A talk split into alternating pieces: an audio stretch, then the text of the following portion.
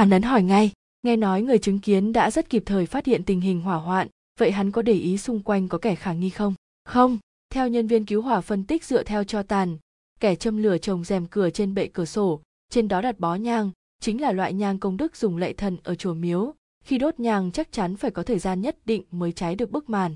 Như vậy hắn có đủ thời gian thoát khỏi hiện trường, thế thì phóng hỏa là có dự mưu. Hạng hạo nhiên nhìn hàn ấn nói, xem ra loại giả thiết cuối cùng của cậu quả thực thành lập xúc động giết người không có chuẩn bị và giết người rồi bố trí hiện trường có lẽ là hai người thật. Chính vào lúc này, cửa vang lên một tràn tiếng ồn ào. Hóa ra người quản lý của cổ băng băng đã tới, xem chừng là một nam giới, nhưng trang phục và cách nói đều có chút nữ tính. Hắn xông vào muốn nhìn thi thể của cổ băng băng trước. Tranh chấp một hồi, quách đức thanh thấy người quản lý bắt đầu khóc lóc om sòm, bất đắc dĩ, phất tay với thủ hạ, ý bảo để hắn vào xem. Người quản lý chạy vào phòng ngủ nam cong tay che lấy mũi liếc mắt đánh giá trên giường, liền bụp một tiếng quỳ trên mặt đất, khóc lóc nói, băng băng cô sao thế này? Ai lại hại cô thành như vậy? Cô bảo, tôi phải ăn nói thế nào với công ty đây? Khóc một hồi, hắn dường như chợt nhớ ra gì đó, đứng thẳng dậy, nhìn bên tay phải cổ băng băng, tiếp theo liền xoay người túm quách đức thanh the thé réo, chắc chắn là giết người cướp của, nhẫn kim cương của băng băng không thấy đâu nữa. Cái đó trị giá hơn 100 vạn đấy anh có thể chắc chắn cô ấy có mang nhẫn kim cương ra đeo? Quách đức thanh truy hỏi. Có thể, người quản lý ra sức gật đầu. Hạng hạo nhiên và hàn ấn nhìn nhau, vẻ mặt đều có chút phức tạp, tình huống vừa nãy còn chưa sắp xếp đầu mối rõ ràng, bấy giờ lại thêm chuyện 10 vạn đồng và nhẫn kim cương trị giá trăm vạn, thật sự càng ngày càng loạn. Quách đức thanh sau đó kéo người ra khỏi phòng ngủ tiếp tục cặng hỏi, hiển nhiên không muốn để hạng hạo nhiên biết thêm chi tiết. Song có lão tử và phương vũ ở đây, làm sao có thể giấu giếm được? Chương 9.3 rời khỏi hiện trường đã quá nửa đêm.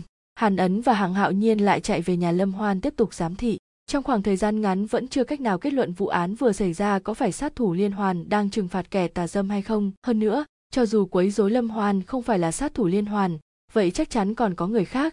Lâm hoan vẫn đang trong tình trạng nguy hiểm. Dù sao bây giờ là dạng sáng, cũng không làm được gì nữa. Mặt khác, bên đội cảnh sát hai người cũng không tham dự vào được.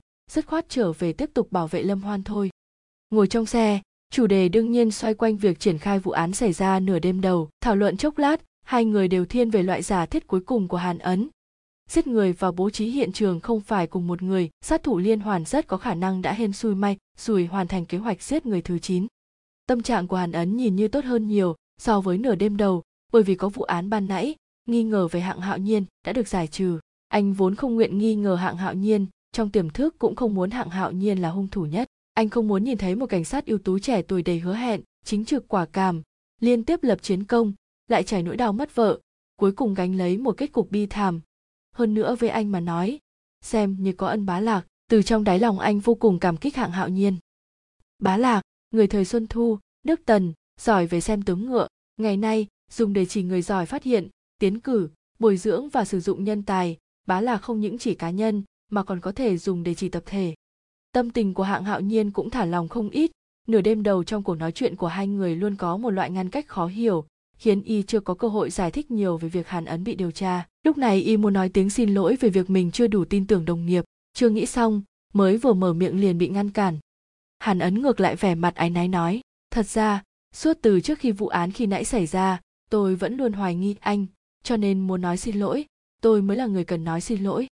Hạng hạo nhiên thoáng sửng sốt tiếp theo nhếch môi cười, hàn ấn cũng cười ha ha theo, nhìn nhau cười, hiểu lầm tiêu trừ, không cần lắm lời nói dườm già nhận được trong đó là đầy tín nhiệm, bắt tay cùng phá án. Giám thị mãi đến 6 giờ sáng, xung quanh chỗ ở lâm hoan không phát hiện dị thường, hai người mới trở lại đội. Trong lúc này, hai người họ thay phiên nhau đánh một giấc, chữ chút tinh thần, chuẩn bị nghênh đón quyết chiến. Bên phía đội cảnh sát, từ hiện trường thu đội trở về khoa pháp y và kỹ thuật liền dùng hết tốc lực cả đêm tiến hành giám chứng thi thể và vật chứng tại hiện trường. Còn đám người quách đức thanh cũng mang người quản lý về đội tiến hành cẩn thận thẩm vấn một phen. Sau đó thông qua người đại diện liên lạc với gia đình cổ băng băng để đặt câu hỏi. Bận rộn đến gần sáng. Phương, vũ lén sao chép một phần tài liệu thẩm vấn đưa đến phòng làm việc của hạng hạo nhiên. Cổ băng băng lần này trở về chỉ về nhà một đêm. Thời gian còn lại đều ở khách sạn. Người nhà đối với hoạt động của cổ băng băng khoảng thời gian này còn không rõ bằng người quản lý. Theo người quản lý nói, khoảng 7 giờ đêm đó, hắn đang trong phòng tán gẫu với cổ băng băng. Cổ băng băng, khi ấy nhận một cuộc điện thoại. Đầu kia điện thoại có lẽ muốn hẹn cổ băng băng ra ngoài. Cổ băng băng đầu tiên là lấy cớ sáng mai phải lên máy bay, nên từ chối, không biết đối phương nói gì. Sắc mặt cô ta đột nhiên đại biến, sau đó liền rất miễn cưỡng đồng ý hẹn. Cổ băng băng để điện thoại xuống nói trong nhà, xảy ra ít chuyện phải đi về xem sao do dự chốc lát lại, xin người quản lý 10 vạn đồng. Người quản lý tưởng rằng, người nhà cô ta gặp tai nạn, nên cũng ngại hỏi nhiều. Người quản lý còn nói, cổ băng băng lần này, trở về một mặt là để quảng bá album, mặt khác công ty cũng có ý để cô ta nghỉ ngơi một chút bên người thân. Cho nên đối với mấy lời mời của quan chức, nhà tài trợ, ngoại trừ thành phần cá biệt đắc tội không nổi, còn lại đều bị người quản lý từ chối khéo. Mặt khác, lần này liên lạc khá nhiều với cổ băng băng là phó tổng biên tập một tờ báo bản địa tên ngô lương trí mấy hoạt động tuyên truyền tại bản địa đều là hắn giúp sắp đặt. Nhưng người quản lý thoái thác nói, hắn không rõ ràng quan hệ của hai người này rốt cuộc thế nào. Nói vậy cổ băng băng là bị một cuộc điện thoại hẹn ra. Đúng rồi, trong điện thoại di động của cổ băng băng không có lịch sử sao? Đọc xong ghi chép thẩm vấn người quản lý, hàn ấn hỏi phương vũ. Điện thoại di động của cổ băng băng không có tại hiện trường, mà người quản lý của cô ta nhấn mạnh cô ta đi mang theo điện thoại di động. Phương vũ đáp điện thoại di động có lẽ bị hung thủ mang đi rồi. Hạng hạo nhiên ở bên cạnh nói. Hàn ấn gật đầu tỏ vẻ tán đồng, trên mặt hiện lên vẻ nghi, hoặc nói, nếu dựa theo phân tích của tôi, giết chết cổ băng băng và bố trí hiện trường không phải cùng một người, vậy hung thủ giết chết cổ băng băng rất có khả năng chính là người gọi điện hẹn cô ta ra, mà bố trí hiện trường là sát thủ liên hoàn chúng ta vẫn luôn truy xét. Giả thiết sát thủ liên hoàn, mang đi nhẫn kim cương là để làm kỷ niệm, vậy điện thoại di động là ai mang đi? Hằng hạo nhiên tiếp lời về mặt lý luận điện thoại di động, đương nhiên là hung thủ giết chết cổ băng băng muốn che giấu tung tích nên mang đi. Nhưng là một người trưởng thành hẳn phải hiểu rõ, hắn lấy đi điện thoại di động chúng ta có thể tra được nguồn gốc điện thoại. Hơn nữa nhìn hiện trường, hung thủ sau khi giết người, tâm tình cực độ bối rối, chưa dọn dẹp gì đã rời khỏi hiện trường, làm sao có thể nghĩ đến việc phải lấy điện thoại di động đi chứ? Đúng vậy, hắn có thể ấu trĩ vậy sao? Mặc dù hắn tắt điện thoại, chúng tôi không cách nào định vị, nhưng đợi lát nữa làm việc với nhà mạng điều tra lịch sử cuộc gọi của cổ băng băng không phải rất dễ dàng có thể tìm tới số điện thoại của hắn sao? Phương vũ nói. Nói vậy điện thoại di động rất có thể là sát thủ liên hoàn mang đi. Nhưng tại sao hắn muốn che giấu dùm hung thủ trước đó? Hàn ấn lại hỏi. Hạng hạo nhiên không đáp lời ngay suy nghĩ một chút ánh mắt trượt lóe lên nói. Thời gian hắn đang trì hoãn thời gian chúng ta tìm được hung phạm. Tiểu hàn cậu không phải đã nói sát thủ liên hoàn đặt lòng tin 10 phần vào vụ giết người cuối cùng sao? Hôm nay chính là ngày 18 tháng 9, 30 tháng 7 âm lịch, cũng là ngày hành hung cuối cùng của hung thủ. Có lẽ lúc này, hắn đã hoàn thành kế hoạch giết người thứ 10 rồi. Hàn ấn run rẩy trong lòng, ý anh là hung thủ thật sự giết cổ băng, băng chính là mục tiêu cuối cùng của sát thủ liên hoàn. Ngày 18 tháng 9, 30 tháng 7 âm lịch, khoảng 9 giờ sáng, khám nghiệm vật chứng và một loạt điều tra thực địa hiện trường đều đã có kết quả, tất cả chứng cứ đều chỉ hướng một người. Mới đầu đọc trong ghi chép thẩm vấn người quản lý, nhắc tới cổ băng băng trong khoảng thời gian trở về kết giao mật thiết cùng ngô lương trí hàn ấn và hạng hạo nhiên đều cảm thấy bất ngờ. Phương vũ trước này đối với tin tức giải trí lá cải khá lưu ý lập tức đưa ra giải thích. Năm đó, tất cả bài báo trực tiếp về nhật ký môn toàn bộ đến từ báo đô thị xuân hải. Nói cách khác, cổ băng băng ban đầu là do tờ báo này nâng lên, cho nên quan hệ của cô ta và ngô lương trí khẳng định không bình thường. Khoa kỹ thuật đã xét nghiệm dây thừng trói trên người cổ băng băng, kết quả trùng khớp với dây thừng trong vụ án lúc trước cũng giống với vụ án lúc trước, trên dây thừng không lấy được dấu tay, nhưng trên sofa phòng khách, trên bàn trà, còn có trên usb đều lấy ra được dấu tay rõ ràng, hơn nữa cảnh sát tìm được trong kho số liệu kết quả tương xứng. Dấu tay trong kho số liệu đến từ vụ án gái gọi nhiều năm trước, kẻ tình nghi là ngô lương trí, sợi cơ trong móng tay cổ băng băng và tinh dịch trên sofa, qua xét nghiệm, nhóm máu giống nhau, cùng nhóm máu trong án gái gọi trùng khớp, kết quả dna còn uy tín hơn, vì thiết bị còn phải đợi mấy tiếng nữa sau khi làm việc bên nhà mạng, Phương Vũ vọt đi trước, rất nhanh đã tra được số điện thoại cuối cùng điện thoại di động của băng băng nhận được là số điện thoại di động đăng ký tên Ngô Lương Trí. Cảnh sát còn tra được, căn phòng hiện trường phát hiện án là một ngôi nhà sang tay, đăng ký trên giấy tờ bất động sản là tên của cổ băng băng. Cảnh sát liên lạc với chủ nhà ban đầu. Theo chủ nhà nhớ lại, giao dịch cùng hắn là một tên sinh họ Ngô.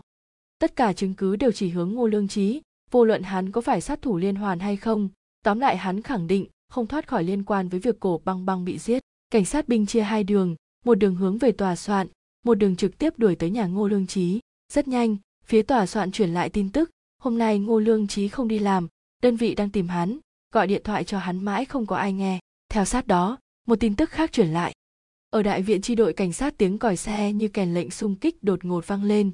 Cảnh viên khoa pháp y, kỹ thuật phụ trách khảo sát hiện trường cùng với tổ chuyên viên, do quách đức thanh cầm đầu đều chạy vọt vào xe, lái vụt đi. Sau đó, đinh cục, quách cục, doãn cục cũng tề tụ đến bãi đỗ xe, ai đi ô tô người nấy, nối đuôi lái ra ngoài, xuyên thấu qua cửa sổ phòng làm việc yên lặng mà bàng quan, hạng hạo nhiên và hàn ấn dường như cảm giác được kết cục đã tới.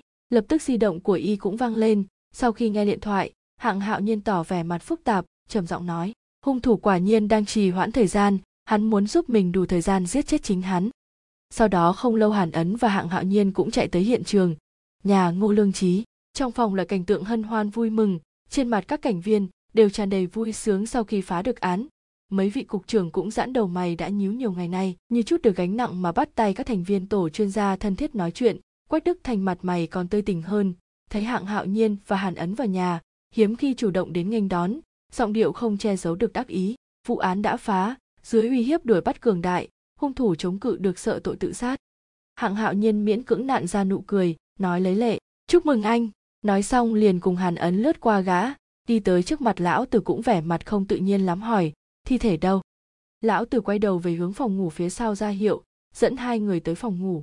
Phòng ngủ rất lớn bên trong có mùi cay đắng nhàn nhạt, nhạt ngô lương trí trần như nhộng cơ thể cuộn tròn hai tay đan chéo ôm trước ngực nằm nghiêng trên giường nệm mềm mại rộng lớn hai mắt hắn khép hờ sắc mặt an tường, nếu không phải bên khóe miệng có vệt máu, hợp với khăn trải giường bên dưới cũng bị nhiễm đỏ, hắn dường như chỉ đang ngủ vậy. Trên bàn đầu giường đặt một chai rượu đỏ đã mở vào một ly đế cao. Lâm hoan nhìn nhiệt kế trong tay, tính toán sơ lược, nói, thời gian tử vong khoảng hơn 2 giờ sáng, màu phấn hồng dạng tụ máu trên người phát ra vị hạnh nhân, trong miệng có vị rượu. Lâm hoan chỉ rượu đỏ đầu giường, phân tích sơ bộ là dùng rượu đỏ trộn thuốc độc cyanide uống. Có thể xác định là tự sát không? Hà nấn hỏi, tự sát hay không còn phải tổng hợp phán đoán? Song hai tay, cánh tay, trên người nạn nhân không có phát hiện dấu vết phản kháng. Từ điểm này đến xem, hắn tự nguyện hoặc dưới tình huống không phòng bị uống thuốc độc. Lâm hoan đáp, hắn ở một mình à? Hạng hạo nhiên hỏi lão từ bên cạnh. Tình hình cá nhân cụ thể của hắn còn chưa rõ ràng lắm, phương vũ đang mang người đi hỏi xung quanh. Lão tử đáp, làm sao liên hệ nó với sát thủ liên hoàn? Hà nấn hỏi. Lão tử không trả lời, ngoắc ngoắc tay ý bảo hai người đi cùng hắn. Nhà ngô lương trí có ít nhất bốn phòng hai sành, có thể là do vấn đề trang hoàng thiết kế, cảm giác hành lang rất rộng, hơi lãng phí không gian, song nhà người ta rộng lãng phí vài mét vuông cũng không tính là bao. Ra khỏi phòng ngủ, đi qua một hành lang nhỏ, lão tử đưa hai người vào thư phòng sườn bắc. Trong thư phòng hai cảnh viên đang vội vàng lấy vật chứng, toàn bộ ngăn kéo bàn giấy bị rút mở, ở những khoảng trống bất quy tắc trên giá sách đặt mấy chai lọ chứa đầy chất lỏng lớn nhỏ không đồng nhất. Hai người tập trung nhìn vào không nhịn được hít ngược một ngụm khí lạnh, trong bình chứa đầu bộ phận cơ thể người. Tổng cộng có 6 bình thủy tinh, lần lượt là lưỡi, mắt, tim, ruột, đầu lâu. Không cần hỏi, chúng lần lượt thuộc về vu mai, vương ích đức, cao á nhân, đỗ thiện ngưu, mã kính dân và trí trượng pháp sư. Lại nhìn ngăn kéo trên cùng của bàn giấy, bên trong có một mắt kính, một hộp vuông kích cỡ một hộp trang sức, miệng hộp đã bị mở ra, bên trong có một sợi dây chuyền bạc, một chiếc nhẫn kim cương một mẩu báo cắt và giấy chứng nhận phóng viên.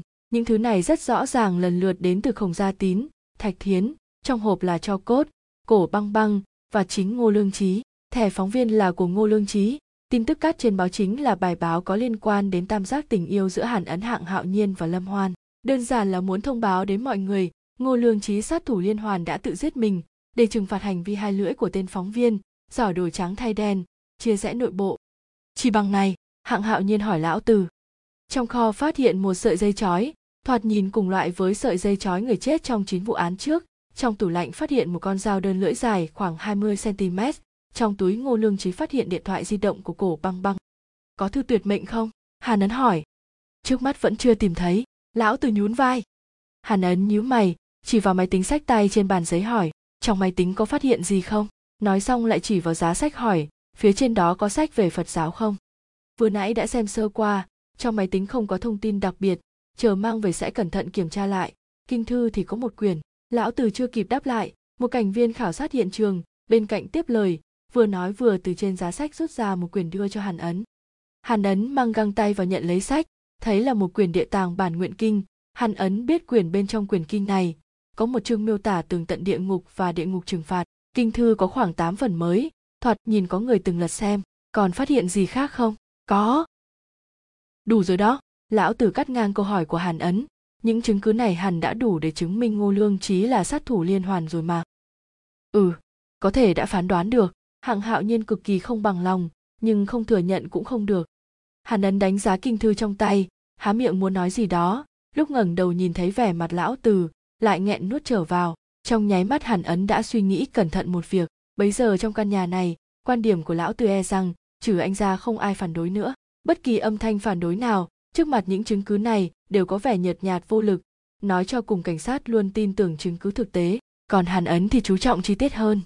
Miêu tả đường nét tâm lý tội phạm là căn cứ phương thức hành vi của phạm tội khi áp dụng phạm tội để suy đoán trạng thái tâm lý của hắn.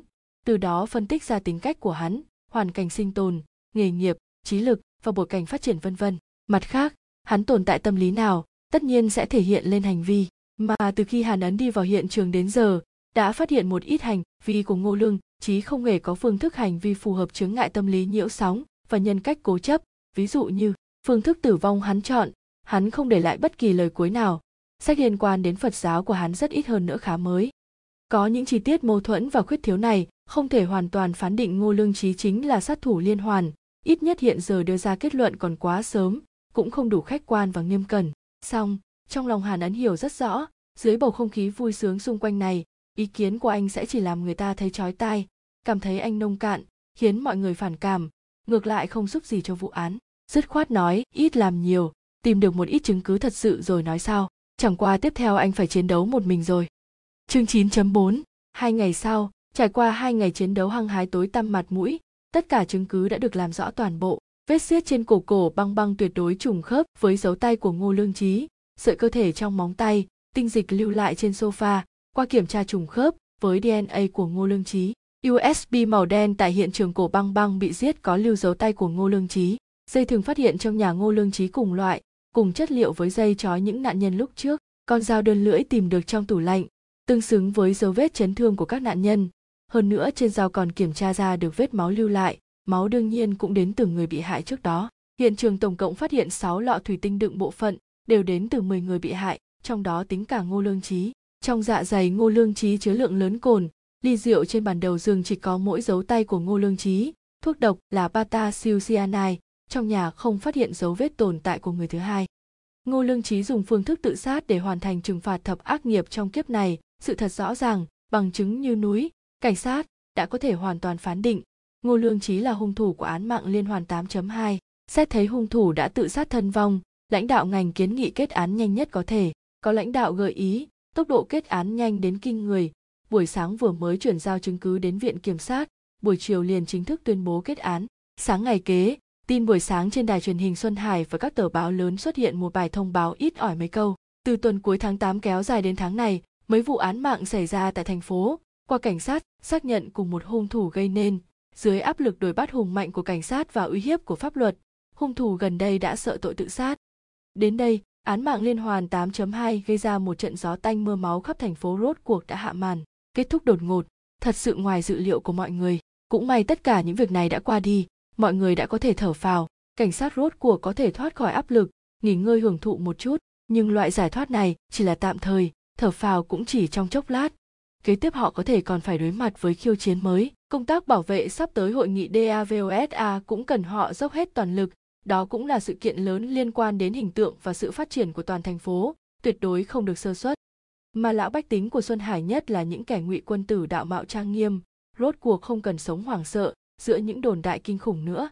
Xuân hải lại khôi phục yên bình ngày xưa. Chẳng qua chưa biết rõ nguyên nhân xác thực liễu thuần bị giết trong lòng hạng hạo nhiên lưu lại chút tiếc nuối.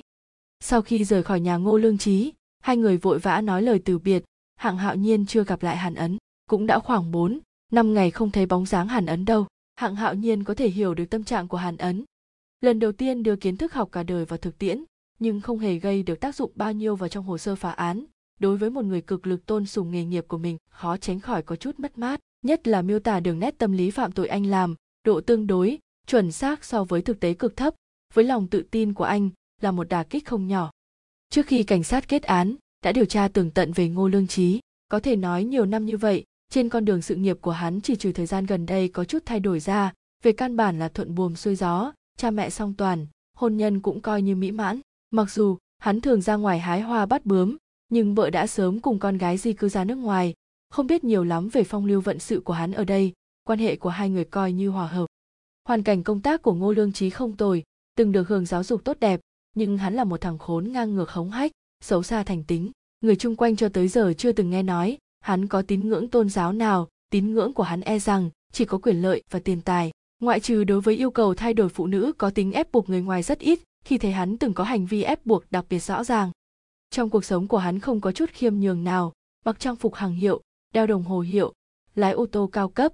Những thứ này đều không phù hợp báo cáo của hàn ấn cả miễn bàn đến theo dõi hình ảnh, nhật ký vân vân, tất cả đều vô nghĩa. Có thể nói, bản báo cáo này của hàn ấn chỉ nói đúng các mặt về tuổi tác tầng lớp, nghề nghiệp của kẻ phạm tội, rất nhiều chỗ quả thật không đáng nhắc tới. Đã vài lần hạng hạo nhiên muốn gọi điện thoại trấn an hàn ấn cân nhắc mãi lại thôi. Y biết hàn ấn giống y, thích chôn đau khổ dưới đáy lòng, thích một mình đối mặt hỉ bi, làm rõ những điều đó ngược lại sẽ càng khiến anh thêm khó xử. Lại nói thanh niên chịu chút thất bại cũng tốt, cũng không đúc thành sai lầm lớn gì, cứ để anh yên tĩnh suy ngẫm lại. Huống chi, cảnh ngộ của chính hạng hạo nhiên hiện giờ chẳng khá hơn hàn ấn là bao vụ án cáo phá thành công trước kỳ hạn, đương nhiên không thể thiếu luận công mà thường cả đội phá án được thăng ba bậc, các nhân viên biểu hiện nổi bật khác được khen thưởng. Mà tổ chuyên gia do quách đức thanh cầm đầu mới chính thức tiến vào giai đoạn cuối kỳ phá án, càng được cấp trên ra sức ca ngợi. Về phần hai người ngoài cuộc là hạng hạo nhiên và hàn ấn, đương nhiên một chữ cũng không đề cập tới. Đã thế nhà rột còn gặp mưa dầm, ngay ngày chính thức kết án, mệnh lệnh truy tra kẻ tình nghi đột nhập kho số liệu sở tỉnh, cũng chuyển xuống thị cục để không cho phía cảnh sát mạng làm khó, cũng không muốn chú cháu quách thị nhân cơ hội giở trò với doãn cục và đinh cục. Hạng hạo nhiên chủ động tìm đến tổ chức thẳng thắn khai thật mình phạm tội. Kết quả có thể đoán, hạng hạo nhiên tạm thời ngưng hẳn tất cả chức vụ, chờ tổ chức tiến thêm bước điều tra tường tận xong sẽ sắp xếp tiếp. Mà kết quả này đối với vài người vẫn chưa đủ, xoay trên xoay dưới làm không ít công tác, cho nên doãn cục vừa mới cực kỳ đau lòng thông báo hạng hạo nhiên. Để anh chuẩn bị sẵn tinh thần, sau 11 ngày phép trong cục có khả năng sẽ phái anh đến trường đảng của tỉnh học tập một thời gian ngắn. Hạng hạo nhiên biết đây là bộ sách võ thuật cố định trên quan trường, bạn sẽ đến trường đảng đánh bóng, sau khi trở về liền thăng vị đề chức, hoặc là ra ngoài dạo một vòng, trở về nhận một chức vụ nhàn hạ, hoặc là vĩnh viễn đè vào lãnh cung. Hạng hạo nhiên hiểu rất rõ, anh đương nhiên thuộc về vế sau. Nếu lãnh đạo có ý cho anh nhảy khỏi vị trí, vậy đừng cố nhờ vả nữa, nhưng mà anh cũng sẽ không mặc họ sắp xếp đến trường đảng học. Anh đã nghĩ rồi chờ lệnh chính thức chuyển xuống. Đó là ngày anh từ chức. Anh tìm một thùng giấy lớn, bắt đầu thu dọn vật phẩm riêng của mình, chuẩn bị lần lượt mang về nhà. Khi thu dọn đến bàn làm việc, một khung hình trên bàn khiến anh bất giác ngừng lại. Hình trong khung là anh cùng doãn cục, lão từ, phương vũ mặc cảnh phục chụp trong đại hội tuyên dương. Anh cầm lấy khung hình, nhẹ lau bụi, trong khoảnh khắc, trăm mối cảm xúc, không đành lòng hết sức. Anh luyến tiếc những người lãnh đạo và cộng sự sớm chiều ở chung mấy năm nay, luyến tiếc bộ kính phục này luyến tiếc phòng làm việc này, càng luyến tiếc quyền lợi trong tay. Tựa như ánh mắt của một người bệnh vô phương cứu chữa với thế giới này, tất cả những thứ này vốn dĩ anh không hề biết coi trọng, nhưng hiện giờ tất cả chúng đều tốt đẹp. Ngẫm lại hơn một năm nay, bản thân trải qua biến cố tang thê, mất chức hạng hạo nhiên lại không nhịn được âm thầm cảm khái. Tại sao con người khi có trong tay lại không đủ quý trọng chờ mất đi mới thấy thứ sở hữu chân quý đến vậy, mới có thể có dục vọng phản tư? Xem xét hành trình của đời mình, mặc dù có rất nhiều nhân tố ngoại lực nhưng trung quy vẫn vì hành vi không thỏa đáng của mình. Nếu như không có chuyện ngoại tình kia, không xem nhẹ tâm tư liễu thuần, đặt tất cả vào cô ấy cô ấy sẽ không đi uống rượu, cho dù uống rượu mình cũng có thể đi đón cô ấy cô ấy sẽ không xảy ra chuyện. Năng lực phản tư, di ti tức là khả năng tự phủ định, nghĩ đi nghĩ lại của mỗi người, biết đặt mình vào vị trí của kẻ khác, là sự trở về bản thân nó của tư duy, sự phản ánh, sự khảo sát hành vì nhận thức nếu như có thể nghiêm khắc yêu cầu bản thân trước sau như một, ý thức bản thân chuẩn mực, vậy mình cũng sẽ không vượt rào phạm giới trong lúc làm việc. Tóm lại, kết cục hôm nay, toàn bộ đến từ lựa chọn của mình. Lúc này không biết tại sao trong đầu hạng hạo nhiên hiện ra bóng dáng của ngô lương trí nếu ngô lương trí điên cuồng giết chóc, có thể cảnh tỉnh được vài người, có thể uy hiếp những kẻ trước khi vượt rào phải suy nghĩ lại, vậy có phải là một việc thiện lớn lao không? Khi hạng hạo nhiên đang buồn bã, hàn ấn rốt cuộc phong trần mệt mỏi xuất hiện còn chưa chờ hạng hạo nhiên mở miệng anh liền khó dằn nổi vội mở hộp nói ngay. Ngày đó tạm biệt hạng hạo nhiên hàn ấn tìm một căn phòng trà thanh tịnh vừa uống trà vừa cẩn thận thẩm duyệt lại tất cả những việc xảy ra tại nhà ngô lương trí anh càng nghĩ càng thấy nếu ngô lương trí là sát thủ liên hoàn thì có vài hành vi khó giải thích được. Tiến tới anh muốn nghiên cứu suy nghĩ nhân sinh của ngô lương trí cho dù cuối cùng không tìm ra sơ hở đó cũng là một cơ hội học tập nghiên cứu rất tốt. Trong mấy ngày tiếp đó, anh lần lượt thăm hỏi cha mẹ Ngô Lương Trí, trường học và các đơn vị hắn từng công tác. Ngô Lương, Trí là con trai độc nhất trong nhà, là con nối dõi của cha mẹ. Đối mặt với đả kích con trai thình lình tự sát này, cha mẹ hắn rơi vào bi thống gần như là sống trong tuyệt vọng, đồng thời cũng cảm thấy ngỡ ngàng sâu sắc, giống với tất cả mọi bậc cha mẹ khác. Họ đến chết cũng không tin được con trai mình ngậm đắng nuốt cay nuôi dưỡng thành người lại là một ác ma giết người. Cho nên mới đầu đối với chuyến viếng thăm của Hàn Ấn, trong lòng đều có tâm trạng mâu thuẫn rất sâu. Hàn Ấn kiên nhẫn làm rất nhiều công tác, không hề đánh động được hai cụ, rơi vào đường cùng đành phải chạm đến vết thương của cụ, hỏi họ có muốn biết tại sao con trai lại trở thành một kẻ tội phạm giết người không. Vấn đề này đủ thay đổi tình tự của hai vợ chồng, họ dần dần bắt đầu mở lòng. Cha mẹ Ngô Lương Trí đều làm việc trong ngành thuế vụ, cha là cán bộ bậc trung, gia đình điều kiện ưu việt, tình cảm cha mẹ hòa thuận, dưới che chở chăm chiều từ họ, Ngô Lương Trí trải qua một tuổi thơ vui sướng an nhàn, tính cách Ngô Lương Trí sáng sủa, hoạt bát thông tuệ, thời đi học vô luận tiểu học, cấp 2 hay phổ thông, hắn đều là thành viên tích cực trong lớp, quan hệ với bạn học hòa hợp, quan hệ với giáo viên thông thuận, mặc dù cũng đã xảy ra vấn đề về yêu sớm, phản nghịch vân vân của tuổi dậy thì, nhưng hắn vẫn là một đứa trẻ học tập tiến bộ, thành tích cơ bản đều duy trì trong top 10.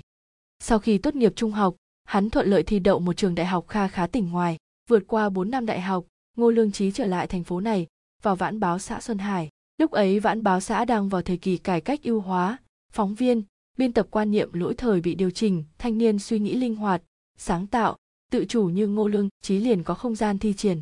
Dựa vào nỗ lực thông minh, Ngô Lương Trí nhanh chóng trở thành một phóng viên xuất sắc. Tiếp theo là phóng viên cấp cao, phó chủ nhiệm bộ tin tức pháp chế, phó chủ nhiệm bộ tin tức xã hội, chủ nhiệm, một đường công danh thông thuận, tiền đồ rộng lớn. Trong lúc này, hắn kết hôn cùng một nữ nhà văn, sau khi vợ sinh một cô con gái, đưa hai mẹ con ra nước ngoài hưởng thụ cuộc sống tốt hơn. Ngày thứ ba sau khi Ngô Lương Trí chết, vợ hắn liền đưa con gái từ nước ngoài gấp gáp trở về. Theo vợ hắn nói, nhiều năm như vậy mặc dù hai người sống riêng hai nơi, nhưng tình cảm cũng không tệ lắm.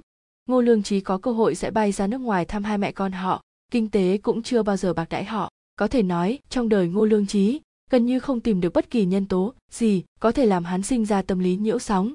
Nếu phải tìm ra cái gọi là trải nghiệm thất bại, vậy cũng chỉ có thể nói tới lần điều động công tác khoảng một năm trước. Mùa xuân năm ngoái, do Bộ Tuyên truyền Ủy ban thành phố dẫn dắt, chỉnh hợp ba tòa soạn hiện có tại Xuân Hải, thành lập tập đoàn báo nghiệp Xuân Hải. Đứng đầu tập đoàn, đương nhiên là do tổng biên tập vãn báo xã Xuân Hải với lượng phát hành lớn nhất, sức ảnh hưởng rộng lớn nhất đảm nhiệm. Các lãnh đạo còn lại lần lượt thuận duyên thượng vị, vì vậy vãn báo Xuân Hải liền chống một vị trí phó tổng biên tập, vô luận lý lịch, năng lực hay bối cảnh, vị trí này đều loại ngô lương trí sở tới. Chẳng qua giai đoạn lãnh đạo phía trên tiến hành khảo sát hắn, hắn lại lật thuyền trong cống. Cái gọi là thường đi ven sông, đâu có giày nào không ẩm. Làm phóng viên, nhất là phóng viên về tin tức xã hội, tránh không được phải đưa tin một vài tin tức về quan chức sa đọa và xí nghiệp chui, vì vậy sẽ thường xuyên có người thông qua quan hệ hoặc xí nghiệp trực tiếp tìm tới cửa cầu hài hòa cán cân hài hòa đương nhiên sẽ là nhân tình sẽ là thực dụng dần dần giữa xí nghiệp và một ít phóng viên thiếu trách nhiệm đạo đức đã hình thành một sợi xích xám có xí nghiệp muốn đăng ký thương hiệu, làm quảng cáo tính mềm hoặc muốn công kích đối thủ cạnh tranh, sẽ đến gặp phóng viên, mình quen biết, cho tiền thủ lao lớn, dùng phương thức phỏng vấn tin tức để ca công tụng đức xí nghiệp hoặc bắn phá đối thủ cạnh tranh. Mà ngô lương trí vô luận là thời làm phóng viên hay làm người phụ trách bộ phận tin tức xã hội, hắn đều đứng đầu trong đạo hành này. Dựa vào sự can đảm mà tinh tế, nhiều năm qua hắn đã tích lũy khá nhiều của cải xám, cũng kết giao với rất nhiều bạn bè phía xí nghiệp trong đó đặc biệt thân thiết nhất là Đỗ Thiện Ngưu chủ xí nghiệp sữa Đỗ Thị thế lực lớn nhất tài Phú Cực Mạnh. Tháng 7 năm ngoái, giai đoạn đầu bộc phát sự kiện sữa độc xí nghiệp sữa Đỗ Thị, xí nghiệp sữa Đỗ Thị không tìm vấn đề từ chính sản phẩm của mình, ngược lại muốn thông qua một loạt các quảng cáo mềm cứng cùng hành vi quan hệ xã hội, tạo ra dư luận, xấu đầu hờ đuôi. Họ quảng cáo diện rộng trên các phương tiện truyền thông lớn, hơn nữa bỏ số tiền lớn thu mua đông đảo tay viết, dương cờ minh oan, mà đầu nhập nhiều nhất, cũng chú trọng nhất, đương nhiên là vãn báo Xuân Hải địa vị đầu não trong ngành báo Xuân Hải. Ngô Lương Trí sau khi lén thu số tiền lớn, đem hết sức mình, tự tay bịa đặt hàng loạt bài viết cho xí nghiệp sữa đỗ thị. Mặt khác còn thông qua quan hệ cá nhân lôi kéo huynh đệ truyền thông cùng trợ uy cho xí nghiệp sữa đỗ thị. Nhưng xí nghiệp sữa đỗ thị cũng không vượt qua được khủng hoảng, sau cùng vì hành vi xấu xa, coi thường sức khỏe người tiêu dùng mà xí nghiệp phải trả giá đắt. Ngay cả các phía chợ giúp cho xí nghiệp sữa đỗ thị cũng bị nghiêm trị. Bộ tuyên truyền Ủy ban thành phố trong cuộc họp nội bộ đã phê bình nghiêm khắc vãn báo Xuân Hải dối gạt dư luận. cuối cùng gánh vác trách nhiệm chủ yếu là ngô lương trí bị điều chỉnh xuống tòa soạn anh em của tập đoàn, nơi gần như sắp phá sản, là báo đô thị xuân hải mặc dù thông qua quan hệ ngồi lên vị trí phó tổng biên tập, nhưng phó tổng biên tập này so với phó tổng biên tập trong tập đoàn vẫn kém quá xa, cũng tốt, cho dù đây là một lần thất bại, nhưng căn bản sẽ không sinh ra đả kích trí mạng với một người tâm lý phát triển vô cùng bình thường, từ đó phát sinh tâm lý nhiễu sóng mà từ một loạt những hành vi của ngô lương trí ở báo đô thị, hắn đang tính toán mọi cách, không từ thủ đoạn, ý đồ trở lại giai cấp quyền lực nòng cốt tại tập đoàn. Từ tâm tính trên, hắn đang tràn ngập khát vọng, cũng đầy hy vọng, mà sát thủ liên hoàn biến thái, vì tuyệt vọng sinh ra phẫn nộ, tiến tới mới tìm kiếm giải thoát. Cho nên kết luận của hàn ấn là, từ chứng cứ đến xem, cổ băng băng có lẽ là ngô lương trí giết chết. Nhưng cái chết của những người còn lại không hề liên quan tới hắn hắn chỉ là một kẻ chịu tội thay mà sát thủ liên hoàn tỉ mỉ đầy rời đi. Chương 9.5 nhẫn nại nghe hàn ấn giải thích thao thao bất tuyệt xong, hạng hạo nhiên nhất thời không biết nên đánh giá thế nào.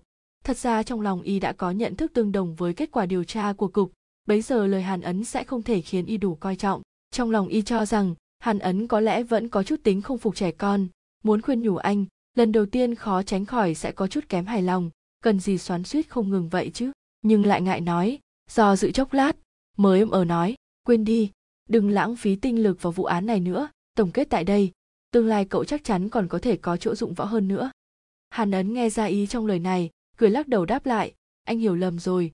Thật sự không phải tôi cãi chảy cãi cối vì bản thân. Được rồi, nếu cục xem ngô lương trí là sát thủ liên hoàn, vậy làm sao giải thích được động cơ giết người? E rằng, chỉ có thể nói hắn tâm lý biến thái thôi chứ gì. Mà thủ pháp hung thủ gây án tàn nhẫn quỷ dị đã biểu hiện hắn đích xác là một sát thủ biến thái, nhưng trên thực tế không ai có thể tìm được căn nguyên biến thái của ngô lương trí có phải cậu đã lý luận hóa quá không? Hạng hạo nhiên sợ làm tổn thương hàn ấn, châm trước từ ngữ nói, người có thân thế thuở nhỏ long đong, kinh nghiệm phát triển gập ghềnh rất nhiều, họ cuối cùng cũng chưa chắc sẽ trở thành sát thủ biến thái đúng không?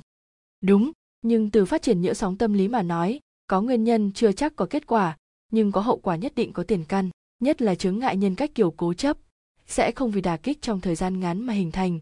Loại nhân cách biến thái này là kết quả trong quá trình dài lâu, do chứa nhiều nguyên nhân lần lượt thúc đẩy.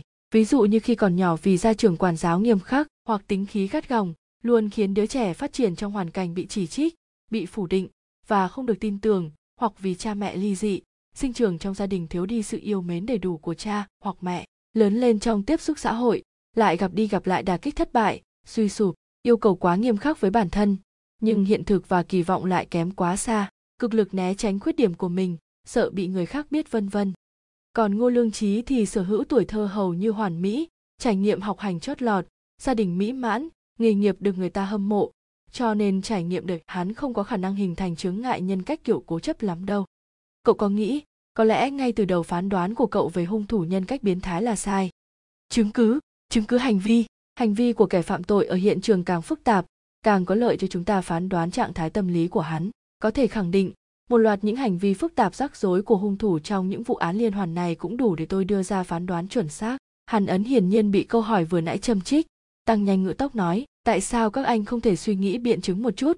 Sở dĩ miêu tả đường nét của tôi và sự thật chênh lệch lớn như vậy, có thể là vì ngô lương trí căn bản không phải sát thủ liên hoàn chăng? Tôi nghĩ cục chắc chắn đã điều tra, ngô lương trí chưa bao giờ bày tỏ bất kỳ tín ngưỡng tôn giáo gì với những người chung quanh là một người không hề hiểu rõ nhân quả luân hồi, văn hóa địa ngục, làm sao có thể bố trí ra được nghi thức có ngụ ý sâu sắc vậy chứ?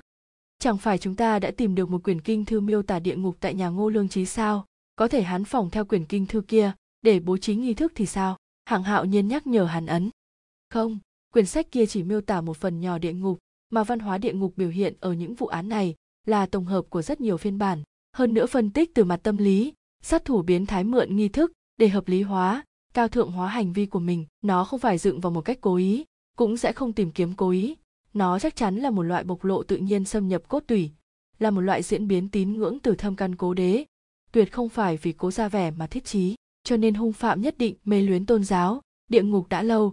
Hắn chắc chắn có rất nhiều loại sách này, hơn nữa mặc dù bảo quản rất cẩn thận, nhưng mỗi một quyền cũng đã bị hắn lật đến cũ nát rồi. Vậy giải thích sự tồn tại của quyền kinh thư kia thế nào? Hung thủ trung quy không có khả năng vì hãm hại ngô lương trí hơn nửa đêm mua một quyền kinh thư chứ. Việc này tôi quả thật không cách nào giải thích. Có lẽ ngô lương trí chỉ mua trong lúc ngẫu nhiên rồi tùy tiện lật xem. Có lẽ một người bạn nào đó tặng hắn. Hàn ấn không chờ hạng hạo nhiên phản bác liền tiếp tục nói. Đối với phương thức tử vong của ngô lương trí tôi cũng đặt nghi vấn. Tín ngưỡng tôn giáo của hung phạm không cho phép hắn tự sát. Nếu hắn muốn dùng cái chết của mình để kết thúc vụ án, hắn chắc chắn sẽ mượn tay người khác hoặc tình nguyện chọn để chúng ta bắn gục hắn.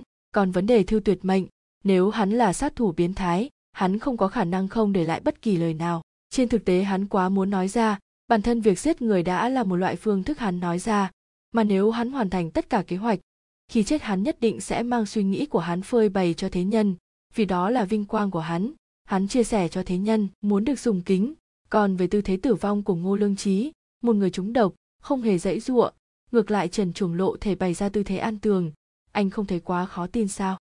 Cậu nói là tư thế của hắn bị người ta cố ý đặt thành. Đúng, tư thế kia có giống tư thế của một đứa trẻ mới chào đời không? Tôi nghĩ, nó cũng mang ý nghĩa siêu sinh, hẳn là hung thủ vô thức biểu lộ tính ép buộc. Đó. Hạng hạo nhiên vừa nói một chữ, liền bị hàn ấn cắt ngang. Anh muốn hỏi về vấn đề nhật ký và hình ảnh sao? Lúc trước trong miêu tả đường nét tôi đã nhắc tới, trong nhà hung thủ có lẽ sẽ tìm được ảnh và nhật ký chủ yếu căn cứ vào hai điểm suy xét. Tôi cho rằng hung thủ theo dõi thời gian dài, quan sát nhiều nạn nhân như vậy, hẳn sẽ dùng hình ảnh để phân biệt họ và ghi chép hành tung của họ. Mà một vài sát thủ liên hoàn có chứng ép buộc và chướng ngại nhân cách kiểu cố chấp, phẫn nộ ban đầu của họ, thường đều sẽ thông qua người bên cạnh kể ra, thông qua văn tự để giảm bớt, cho nên sẽ có tâm trạng ghi chép như nhật ký. Nếu lúc trước việc này chỉ là một loại suy đoán, vậy hiện giờ tôi có thể chắc chắn, chỗ hung phạm chắc chắn có nhật ký và ảnh hơn nữa những hình ảnh này không chỉ có ảnh theo dõi người bị hại còn có ảnh bố trí hiện trường hung thủ cơ hồ đạt tất cả những chứng cứ có liên quan tới vụ án trong nhà ngô lương trí rất rõ ràng là muốn cho ngô lương trí thành người chịu tội thay hắn nghĩa là hắn đã chuẩn bị thu tay lại. Tôi đã nói lúc đầu đại đa số sát thủ liên hoàn không cách nào tự động ngưng hẳn hành vi giết người của họ nhưng cũng có ngoại lệ. Ví dụ như Jack Zipper, sát thủ cung hoàng đạo họ có trí tuệ rất cao có lẽ đã cảm giác được nguy hiểm đã tới hơn nữa, kinh nghiệm gây án lúc trước đã cho họ đủ cảm giác thành tựu.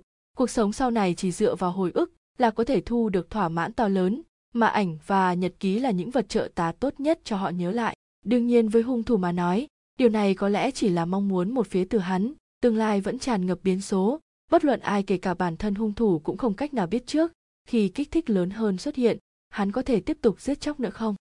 Hạng hạo nhiên trầm ngâm, mấy lời ít ỏi của mình, đổi lấy biện luận ùn ùn từ hàn ấn ý thức được hàn ấn đã vùi quá sâu vào vụ án này e rằng nhất thời rất khó thuyết phục và ngăn cản anh tiếp tục điều tra. Hơn nữa y cũng đã đôi chút bị quan điểm của hàn ấn đả động. Nếu ngô lương trí chỉ là một kẻ chịu tội thay, vậy hung phạm là ai đây? Im lặng chốc lát, lập trường của hạng hạo nhiên có chút chuyển biến, quyết định dùng hết khả năng của mình trợ giúp hàn ấn. Vô luận kết cục cuối cùng thế nào, với tư cách cộng sự cũng coi như có thể ăn nói với hàn ấn. Nghĩ thế, hạng hạo nhiên nói, được rồi nếu cậu đã nghĩ sát thủ liên hoàn là người khác, thì chỉ có chứng cứ dựa vào những lý luận này cũng vô dụng. Trung quy phải có chứng cứ thực tế chứ? Đúng vậy, cho nên tôi tìm chi đội trưởng anh hỗ trợ đó. Nghe lời hạng hạo nhiên nói đã thả lòng, hàn ấn mừng rỡ đáp lại. Nhưng sau khi nói xong, nhìn thấy trong mắt hạng hạo nhiên hiện lên một tia mất mát. Mặc dù chỉ thoáng qua trong nháy mắt, nhưng cũng bị anh tóm giữ rõ ràng. Anh bấy giờ mới chú ý tới sự khác thường trong phòng làm việc. Phòng làm việc dường như trống trải hơn bình thường trên bàn ngoại trừ điện thoại ra không còn vật gì nữa. Đồ dùng cá nhân của hạng hạo nhiên trong phòng này cũng không thấy đâu. Lại nhìn hộp giấy to bên chân bàn. Hàn ấn kinh ngạc hỏi, thu dọn đồ đạc làm gì? Hạng hạo nhiên hơi lộ nụ cười cô đơn, tạm đình chỉ công tác, có khả năng cục muốn phái tôi đến trường đảng bổ túc một thời gian. Tại sao chứ? Vì bài báo kia? Không, còn chuyện khác. Hạng hạo nhiên không muốn đi sâu về vấn đề này, khoát tay như không hề gì nói, bỏ đi, đã như vậy rồi đừng nói nữa hãy nói về vụ án thôi, mặc dù hiện giờ tôi không phải đội trưởng, có nhiều chỗ vẫn có thể giúp cậu một tay. Hạng hạo nhiên không muốn nhiều lời, hàn ấn cũng có thể đoán ra vài phần, chỉ là hiện giờ nói gì cũng đã muộn, vì vậy liền trở lại vụ án.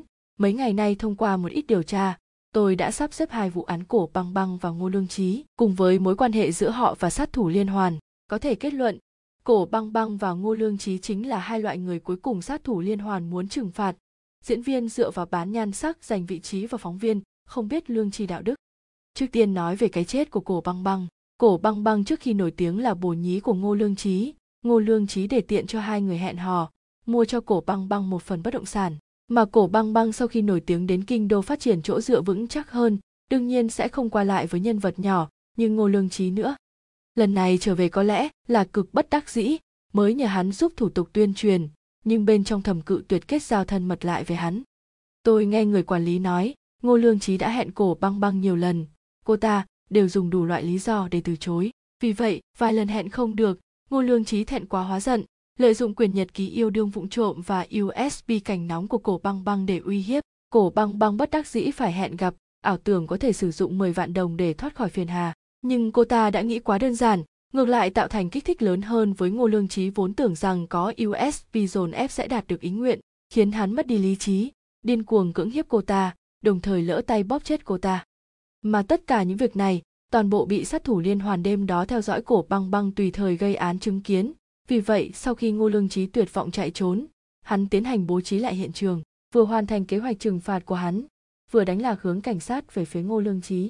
Đương nhiên, đem ngô lương trí là mục tiêu trừng phạt và kẻ chịu tội thay là hắn mưu đồ đã lâu, nhưng cổ băng băng bị ngô lương giết chết là ngoài ý muốn, cũng không phải việc hắn không chế được, cũng coi như ông trời lại giúp hắn lần nữa.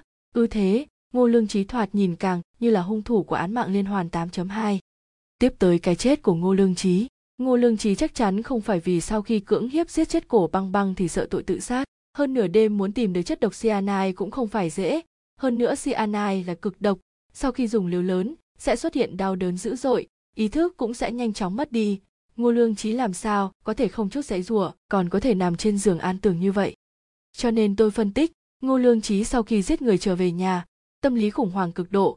Hắn uống rượu, có thể là muốn áp chế sợ hãi, hoặc là sau đó dưới sự đề nghị của sát thủ liên hoàn mới uống tóm lại, khi ý thức hắn mơ hồ, bị người hạ độc chết đột ngột. Vì vậy, có thể thấy được, sát thủ liên hoàn có liên hệ cá nhân với ngô lương trí hắn đã sớm dự mưu hạ độc ngô lương trí chắc chắn là có nắm chắc sẽ lừa được sự tin tưởng của ngô lương trí cùng nhau uống rượu. Mấy ngày nay, tôi tiến hành sàng lọc lịch sử cuộc gọi của ngô lương trí từ đó tìm ra một ít số thường xuyên liên lạc. Nhưng ngô lương trí kết bạn rộng rãi, số liên lạc đông đảo. Hơn nữa, trong bạn bè của hắn, đám người có thân phận, có địa vị chiếm đa số, muốn điều tra từng người e rằng thời gian và điều kiện đều không cho phép. Do đó, tôi muốn nghiên cứu vật phẩm riêng của ngô lương trí để xem có thể tìm ra được ít đầu mối hay không nhưng nghe đâu vật phẩm riêng của hắn gia đình còn chưa đến nhận, tạm thời đều gửi cùng vật chứng trong phòng vật chứng. Trước khi đến đây, tôi đã ghé qua đó, nhân viên quản lý không cho vào, nói có chỉ thị của lãnh đạo mới được xem. Xử lý việc này, phía phòng vật chứng cũng coi như nể tôi vài phần, thật sự không được thì đến tìm doãn cục xem sao. Hạng hạo nhiên cười tiếp lời, y quả thật có tự tin này, dựa vào uy tín và quan hệ y thành lập nhiều năm ở cục, y tin người của phòng hồ sơ sẽ nể nang mà không cố ngăn y chương 9.6 theo hạng hạo nhiên tới phòng vật chứng, quả nhiên cực kỳ chót lọt. Nhân viên quản lý không nói hai lời liền chủ động dẫn hai người đến vị trí cụ thể. Còn tha thiết đưa tới hai chai nước khoáng. Hàn ấn nhìn trên kệ nhét đầy vật chứng nói, xem ra cục không qua loa như tôi nghĩ. Đương nhiên, phía trên thúc giục kết án có gấp mấy, lá gan quách đức thành có lớn mấy, quy trình làm việc cũng không dám thiếu. Đây chính là đại án cấp tỉnh hung thủ lại sợ tội tự sát, vật chứng không đủ sao kết án hạng hạo nhiên hất đầu về phía kệ vật chứng lại nói tiếp. Những thứ tổ chuyên án có thể chuyển đến từ nhà ngô lương trí cơ hồ đều được đưa đi tiến hành giám chứng. Cậu cứ tìm đi. Thật ra, tôi cũng không biết phải tìm gì, chỉ là muốn thử thời vận. Có lẽ một đoạn quá khứ nào đó của ngô lương trí đã bị chúng ta bỏ sót. Vẻ mặt hàn ấn mờ mịt xem xét trong đống vật chứng. Chốc lát anh dừng mắt trên lọ thủy tinh đựng bộ phận của nạn nhân. Báo cáo của khoa kỹ thuật nói, trên những lọ thủy tinh này không lấy được bất kỳ dấu tay nào có phải không hợp lý lắm không? Vấn đề này đám lão tử cũng từng phân tích, song nếu như theo lời cậu lúc trước, mấy thứ này hung thủ đặc biệt quý trọng, cho nên có lẽ hắn sẽ thường xuyên trả lau, không để lại dấu tay cũng rất bình thường thôi. Hạng hạo nhiên nói. Thế thì cũng có thể giải thích được. Hàn ấn gật đầu, tiện tay từ trên kệ lấy xuống máy tính sách tay của ngô lương trí dùng tay nâng, nhấn xuống nút nguồn, buồn bực nói. Trong máy tính thật sự không có gì, có thể đã bị hung thủ xóa bỏ không? Có lẽ ngô lương trí không thích dùng máy tính lắm, khoa kỹ thuật từng điều tra dấu vết lên mạng của hắn, cũng tra xét lịch sử quy quy và email, thậm chí tiến hành khôi phục số liệu ổ cứng, đều không tìm được tin tức hữu dụng. Hạng hạo nhiên thở dài trả lời hàn ấn, đang khi nói chuyện mắt vô tình đảo qua một hộp giấy đặt trên tầng dưới cùng của kệ. Trong hộp chứa bảy, tám quyển album lớn lớn nhỏ nhỏ, y ngồi xổm xuống, lấy ra một quyển lật hỏi hàn ấn, cậu từng thấy album này chưa? Album gì? Chưa từng thấy hàn ấn đặt lại máy tính lên kệ trụm lại. Hai người chuyển cái hộp từ trên kệ xuống đặt trên hành lang, ngồi xuống đất, lật quyển album xem. Tìm ước chừng hơn một giờ, tất cả các quyển album đều đã xem qua hết. Hạng hạo nhiên ném album, trong tay về lại hộp, ủ rũ nói, cũng không có gì đặc biệt, thằng trang ngô lương trí này thế mà đã đi không ít chỗ, phòng chừng đều là chi phí của công. Hàn ấn không đáp lại, nhìn chằm chằm một quyển album lớn xuất thần.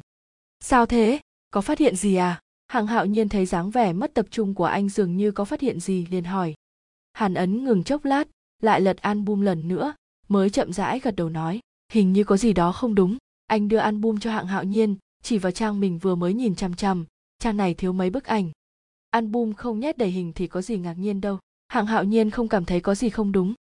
Hàn ấn tiến đến bên cạnh hạng hạo nhiên, lật qua lật lại vài album, nói, anh xem, tờ trước, tờ sau đều đầy ảnh chụp vậy mà tờ này chỉ thiếu bức ảnh chính giữa. Ý cậu nói ảnh có khả năng đã bị hung thủ lấy đi. Hạng hạo nhiên cướp lời. Hàn ấn ư một tiếng, có khả năng này đấy. Nếu hung thủ lấy đi, chỉ có thể vì hắn muốn che giấu thân phận, cũng tức là nói hắn quả thật có tồn tại mối quan hệ thân thiết nào đó với ngô lương trí vậy loại quan hệ này đến tột cùng là gì đây? Hạng hạo nhiên nhìn chằm chằm album nói, họ có lẽ là bạn đại học. Hàn ấn tiếp tục giải thích, những bức ảnh trong album này kỳ thật đặt theo quy luật có mấy quyển là chuyên giữ hình vợ và con hắn còn có ảnh của cả nhà họ. Còn có mấy quyển là ảnh du lịch công tác của ngô lương trí nhiều năm trước. Mà quyển album, trên tay anh là lịch sử phát triển của ngô lương trí từ khi hắn sinh ra, đi học, đến lúc tham gia công tác, tất cả ảnh lưu niệm đều tập trung trong album này. Hàn ấn chỉ chỗ trống để ảnh. Anh xem chung quanh mấy chỗ trống này, đều giải rác ảnh thời đại học của hắn. Có ảnh hắn và giáo viên còn có một vài bạn học. Có ảnh hắn vừa vào học quân sự, có ảnh lễ tốt nghiệp của hắn cho nên vốn nằm ở đây chắc chắn là ảnh lưu niệm thời đại học của hắn. Phân tích như vậy rất hợp lý, nhưng hung thủ sẽ ngu xuẩn như vậy. Sao hắn không đem cả cuốn album đi, để lại sơ hở như vậy cho chúng ta? Có lẽ hắn nghĩ như vậy sẽ càng dễ thấy, có lẽ hắn sơ ý. Hắn trung quy không phải thần, trung quy có cẩn thận mấy cũng có lúc sơ sót.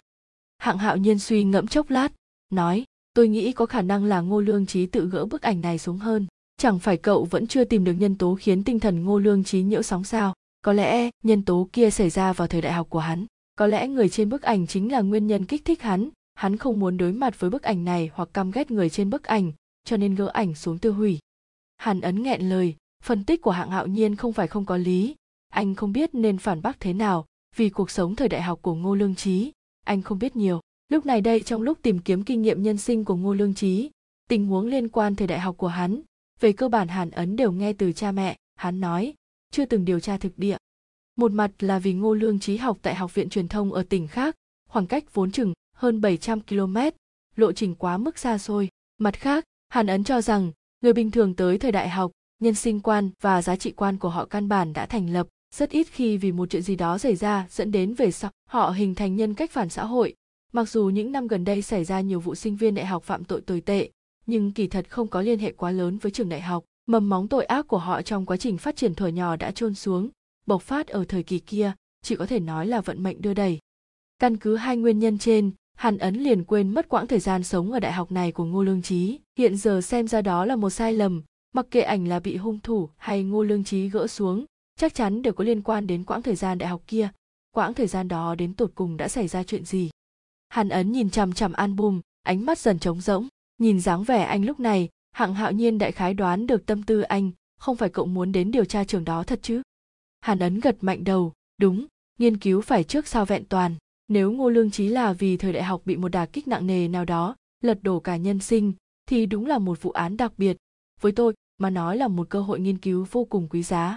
Nếu hung thủ không phải ngô lương trí có lẽ chuyến này sẽ tóm được một ít dấu vết của hắn. Hàn ấn giả vừa ra vẻ dễ dàng, kỳ thật cũng không xa, lái xe đi đường cao tốc cũng chỉ tám chín tiếng thôi thấy anh tâm ý đã quyết, hạng hạo nhiên biết không thể ngăn cản, nhân tiện nói, được rồi, bây giờ tôi cũng là một kẻ rảnh rang ở cục tới lui, người ta còn thấy phiền, giúp người giúp đến cùng, để tôi đưa cậu đi, hai người thay nhau lái xe cũng an toàn hơn.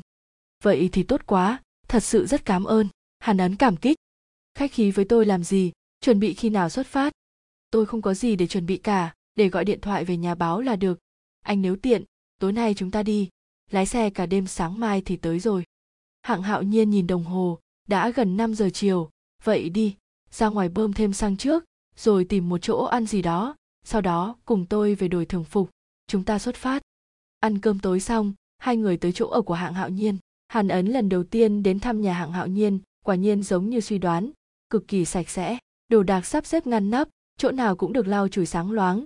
Căn bản không giống nơi ở của một người đàn ông độc thân bận rộn công việc. Nhưng khiến anh bất ngờ chính là cách tường và kệ tivi vẫn đặt rất nhiều ảnh của liễu thuần. Y không sợ thấy vật nhớ người sao? Hàn ấn thầm nghĩ trong lòng. Cậu cứ ngồi đi. Tôi thay quần áo, dọn dẹp một chút, rồi đi. Hạng hạo nhiên vừa nói, vừa tiến vào phòng ngủ. Không vội, anh cứ chuẩn bị từ từ thôi, đi sớm cũng vô dụng. Hàn ấn thuận miệng đáp, mắt vẫn chưa rời khỏi bức ảnh của liễu thuần. Hạng hạo nhiên là một người cực kỳ để ý chất lượng cuộc sống, hoàn cảnh nơi ở, mặc quần áo đội nón, mặc dù không nhất định là hàng hiệu nhưng chắc chắn phải sạch sẽ, thoải mái dễ chịu. Về cơ bản mỗi ngày bất kể bận rộn thế nào, cũng phải dọn dẹp nhà, tắm rửa, khiến nhà cửa và bản thân đều sạch sẽ thoải mái. Nhưng hiện giờ không ổn, mang một người đàn ông về, còn mình thì đi tắm, cảm giác là lạ, mùi gay hơi nồng quá. Vì vậy hạng hạo nhiên chỉ tắm sơ một chút, thay quần áo, lại cầm một ít tiền mặt trong ngăn kéo, liền chuẩn bị ra khỏi phòng ngủ, đi tới cửa, lại quay trở về từ trong tủ quần áo lấy ra hai cái áo khoác, một cho mình một đương nhiên là chuẩn bị cho hàn ấn. Ngô lương trí từng học ở học viện truyền thông thành phố trực thuộc tỉnh của tỉnh bên. Hạng hạo nhiên trước kia từng trải qua một mùa tại nơi này, nhiệt độ bên ấy lúc này chênh lệch rất lớn. Ban ngày khi mặt trời lên cao, mặc áo sơ mi hoặc áo khoác dài là được, nhưng sớm muộn gì cũng phải mặc áo khoác vào, thậm chí là áo khoác dày. Hạng hạo nhiên mang hai cái áo khoác đi ra, hàn ấn vẫn đứng bên tường nhìn chăm chú ảnh liễu thuần. Tiểu thuần khi vừa xảy ra chuyện, ảnh này và những món đồ của tiểu thuần đều bị tôi dọn hết tôi sợ nhìn thấy chúng, thậm chí cũng không dám vào nhà này. Tất cả mọi thứ nơi này đều khiến tôi nhớ tới tiểu thuần. Loại cảm giác này thật sự rất đau đau đến mức ngay cả hít thở cũng thấy khó khăn. Hằng hạo nhiên đi tới bên cạnh hàn ấn, dịu dàng nói với bức ảnh, nhưng mà bây giờ mỗi lần tan tầm trở về, nhìn bức ảnh, nhớ lại từng chút một những chuyện tôi và tiểu thuần trước kia, là khoảng thời gian vui sướng nhất trong ngày của tôi. Hai người biết nhau thế nào? Hàn ấn hỏi. Chúng tôi quen nhau trên xe buýt còn có thể xem như là mỹ nữ cứu anh hùng đấy. Hạng hạo nhiên bị câu hỏi của hàn ấn dẫn rất nhớ đến ký ức, ánh mắt càng thêm nhu hòa. Khi đó tôi vừa vào đội cảnh sát chưa lâu, ở trên xe buýt bắt một tên móc túi. Tên móc túi kia là đứa giả hoạt, tiện tay ném ví tiền xuống đất, không nhận là hắn trộm. Tôi muốn mời những người xung quanh giúp làm chứng, nhưng không ai phản ứng tôi, thậm chí ngay cả người bị hại cũng không muốn làm chứng. Tôi khi ấy còn chưa có kinh nghiệm gì, thoát cái liền mông muội, không biết nên làm gì ngay khi tôi vừa khó xử vừa phẫn nộ, một cô bé trẻ tuổi xinh đẹp đứng ra giúp tôi giải vây. Cô ấy chính là tiểu thuần. Về sau, cô ấy cùng tôi bắt tên móc túi đến cảnh sát. Khi lấy lời khai xong, chúng tôi để lại số điện thoại cho nhau. Sau đó nước chảy thành sông mà yêu nhau, kết hôn. Vậy còn trước đó nữa thì sao? Trước kia nữa gì cơ? Chính là tình hình công việc của cô ấy trước khi hai người quen nhau. Học trường gì, bạn bè thế nào? Hàn ấn dường như đột nhiên cảm thấy hứng thú với cuộc sống của liễu thuần hỏi mấy chuyện này làm gì? Hạng hạo nhiên khó hiểu. Anh trả lời những câu hỏi của tôi trước đi, sau đó tôi sẽ nói cho anh biết tại sao. Hạng hạo nhiên nghiêng mặt liếc nhìn hàn ấn, vẻ mặt đầy nghi hoặc đáp, tiểu thuần học trường tỉnh ngoài, chuyên ngành quản lý kinh doanh, tình hình cụ thể tôi cũng không biết rõ lắm. Chỉ biết cô ấy thời đại học quen một anh bạn trai, sau khi tốt nghiệp đã chia tay.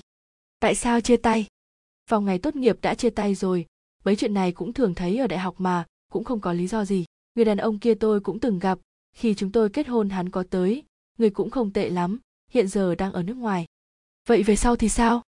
Sau khi tốt nghiệp, cô ấy trở về thành phố này, dưới sự chăm sóc của cha vợ tôi và công tác tại đoàn thị ủy. Năm thứ hai chúng tôi kết hôn, cô ấy mới được điều đến sở quy hoạch. Rốt cuộc là sao? Hàn ấn lúc này không đáp lại ngay, giống như ở phòng vật chứng buổi chiều, im lặng một lát, mới chậm rãi nói, chúng ta, không, chủ yếu là tôi. Tôi nghĩ tôi đã phạm sai lầm tôi đã quên một phương hướng điều tra cực kỳ quan trọng. Hướng gì? Chị dâu liễu thuần, hàn ấn chỉ ảnh trên tường, cây có rễ mới có thể sinh trường. Rễ cây chính là khởi điểm của khai chi tán diệp, mà trong vụ án khởi đầu hung thủ giết người thật ra là liễu thuần. Liễu thuần mới là nguyên điểm của vụ án này. Nhưng trong ý thức của tôi, lao thẳng tới việc xem như cô ấy bị hại là ngẫu nhiên, cho nên quên mất cô ấy và hung thủ vốn có khả năng tồn tại giao điểm nào đó, cũng chưa bao giờ nghiêm túc điều tra quan hệ xã hội của cô ấy. Chương 9.7 Xem xét nguyên điểm vụ án, từng nguyên điểm một lần nữa mổ xẻ, loại phương thức này không có gì mới mẻ trong phá án. Nhưng hạng hạo nhiên lại không đồng ý câu nói sau cùng của Hàn Ấn, liền sửa lỗi nói. Không, sau khi Tiểu Thuần bị hại, chúng tôi đã từng tiến hành cẩn thận điều tra quan hệ xã hội của cô ấy, cho nên lần này quên là vì trước kia đã từng điều tra.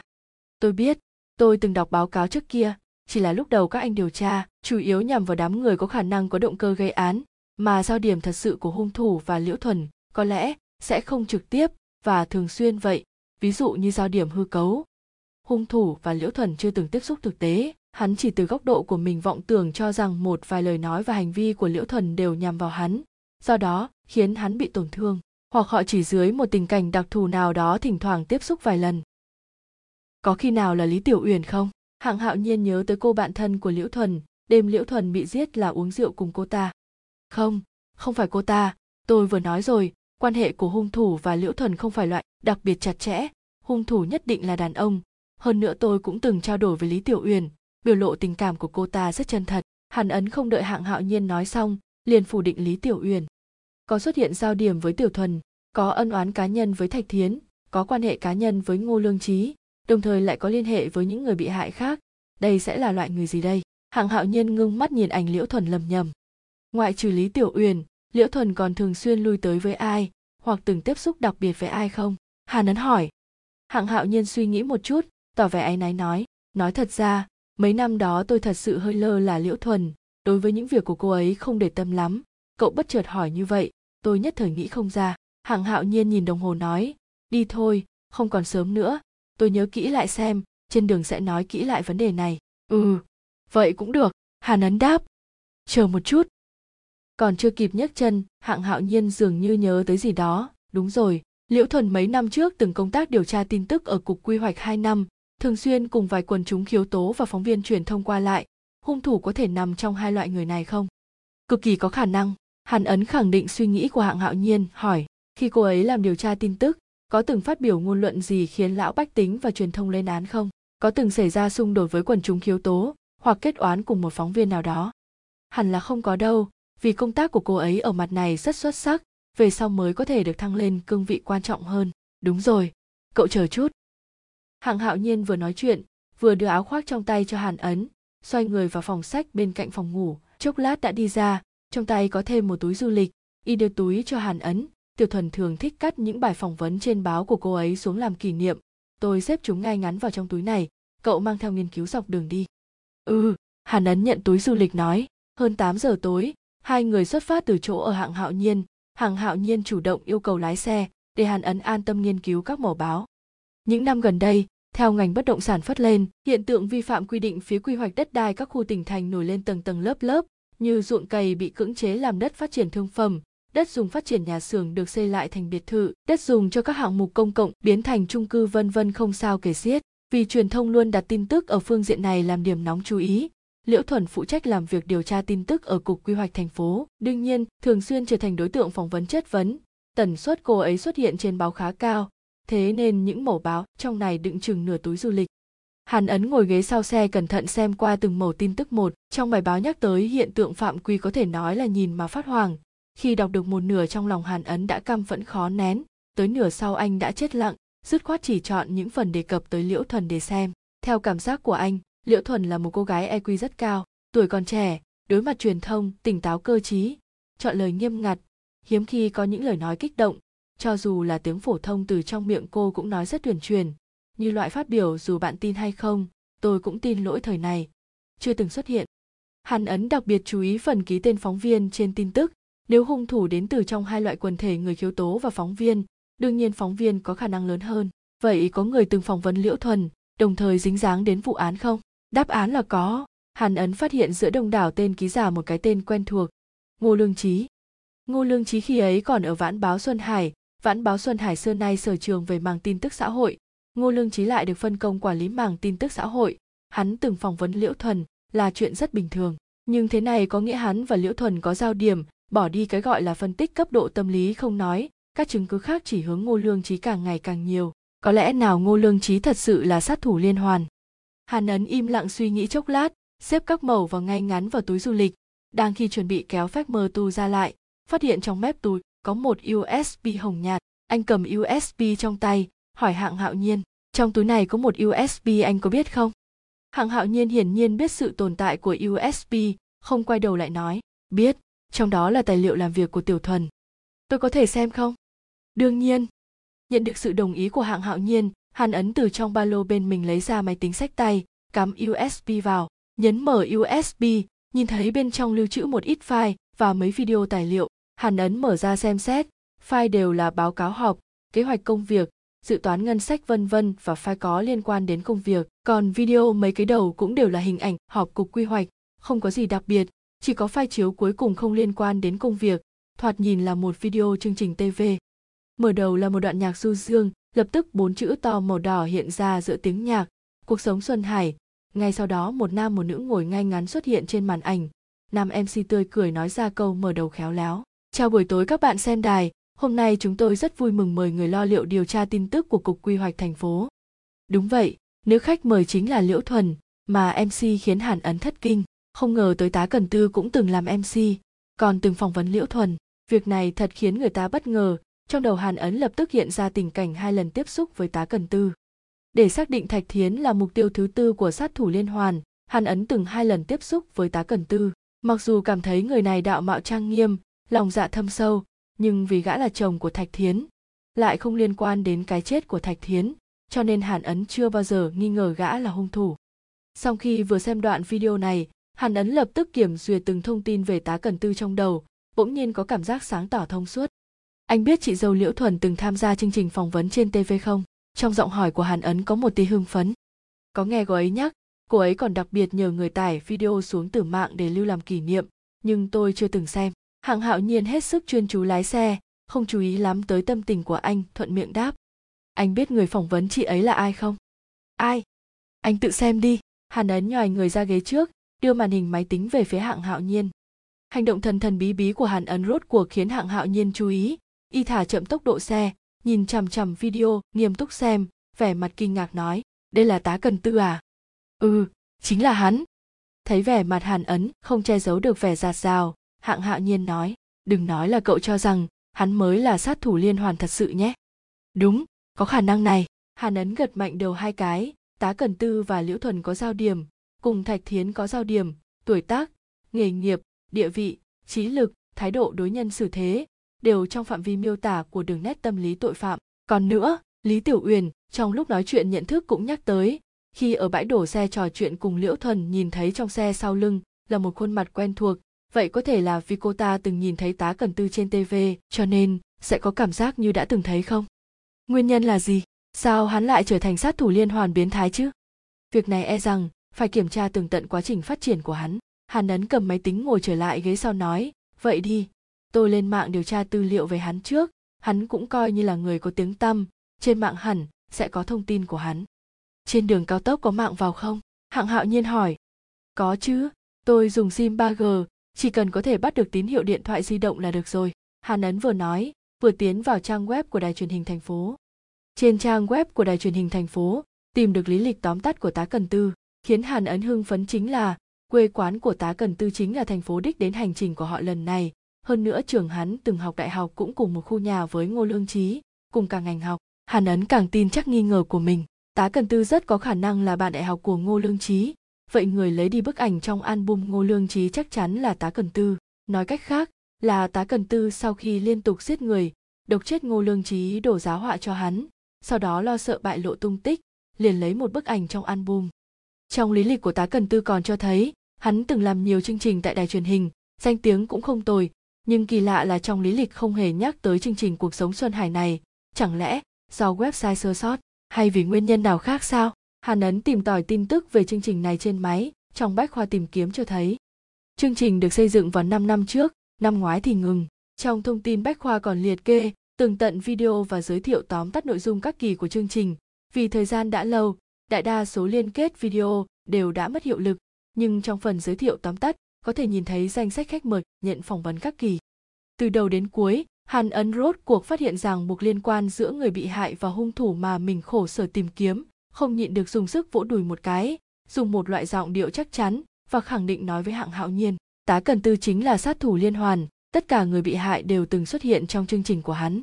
Sau đó, Hàn ấn lại dạo một vòng trên trang mạng đài truyền hình, phát hiện MC của đài truyền hình, phần lớn trên mạng, Mojim có mở Weibo, nhấn vào liên kết Weibo của tá Cần Tư, trên đó chỉ có một Weibo, thời gian đăng bài là 20 tháng 8, nội dung cũng chỉ có một câu nói.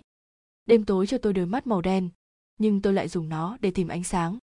Chương 10.1 ác ma tìm kiếm ánh sáng. Giữa đêm đi vội ngồi xe sóc này gần một giờ hàn ấn và hạng hạo nhiên rốt cuộc đã đến đích. Đây là một thành phố nằm về phía bắc của xuân hải sở hữu mấy ngàn năm lịch sử và gần trăm năm lịch sử phát triển thành phố cận đại nền công nghiệp ô tô và điện của nó nổi tiếng xa gần ở quốc nội. Số lượng trường đại học cao đẳng cũng trong nhóm đầu quốc nội, là một thành phố đại học danh xứng với thực. Ngô lương trí tốt nghiệp tại một trong những học viện truyền thông nổi tiếng nơi đó, đồng thời nơi này cũng là cố hương của tá cần tư.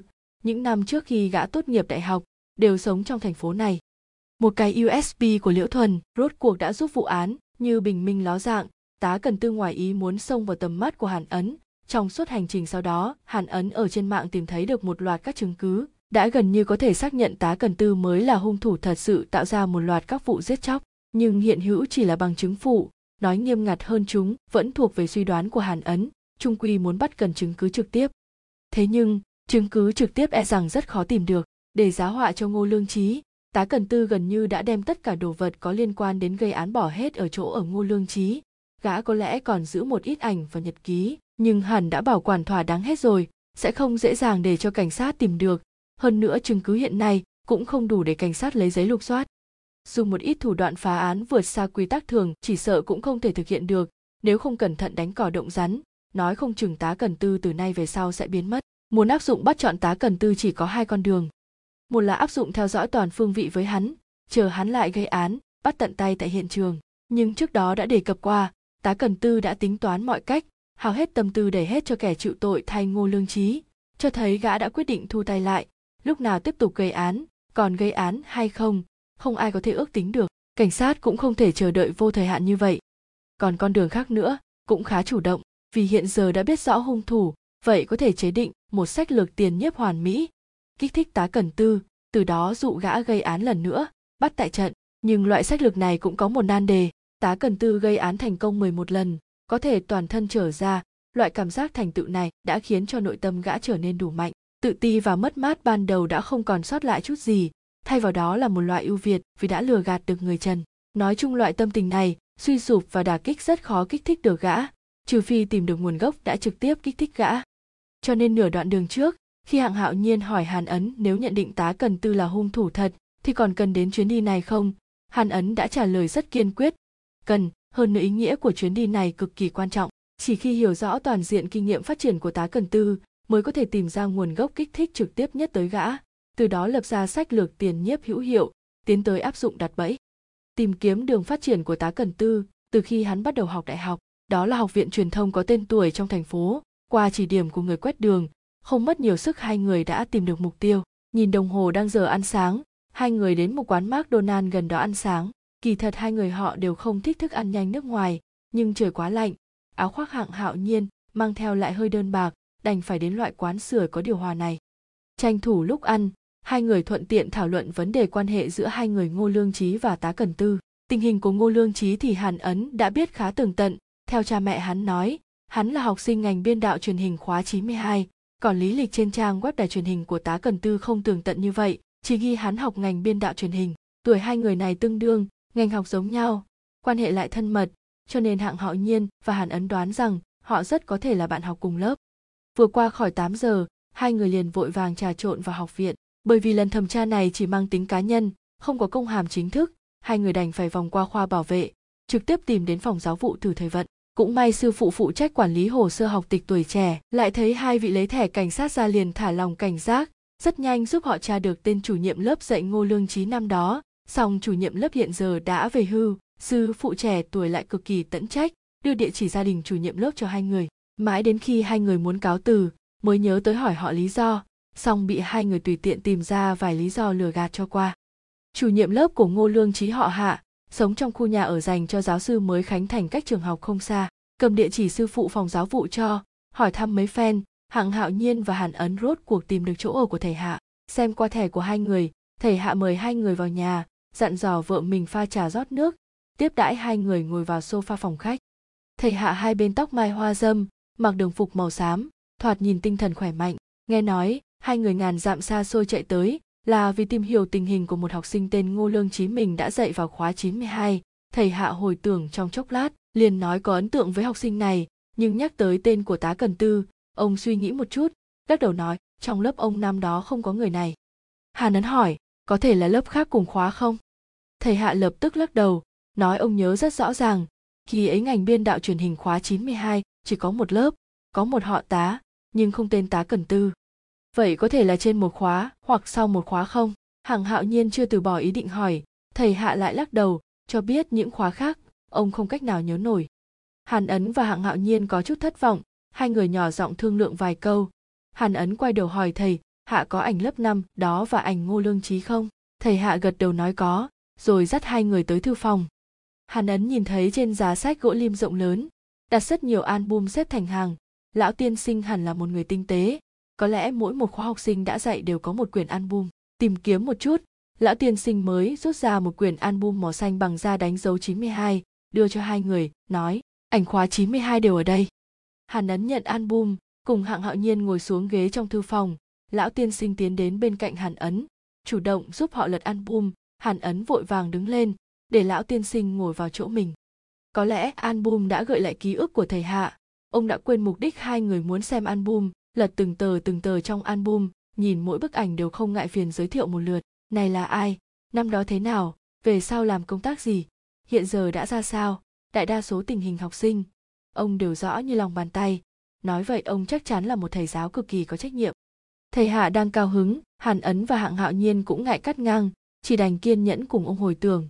Rốt cuộc thầy hạ chỉ vào bức ảnh nói, các cậu nhìn xem, đây chính là tiểu ngô, đầy sức sống ha. Nghe nói bây giờ là tổng biên tập một tòa soạn tại xuân hải của các cậu. Trong giọng thầy hạ tràn ngập tự hào.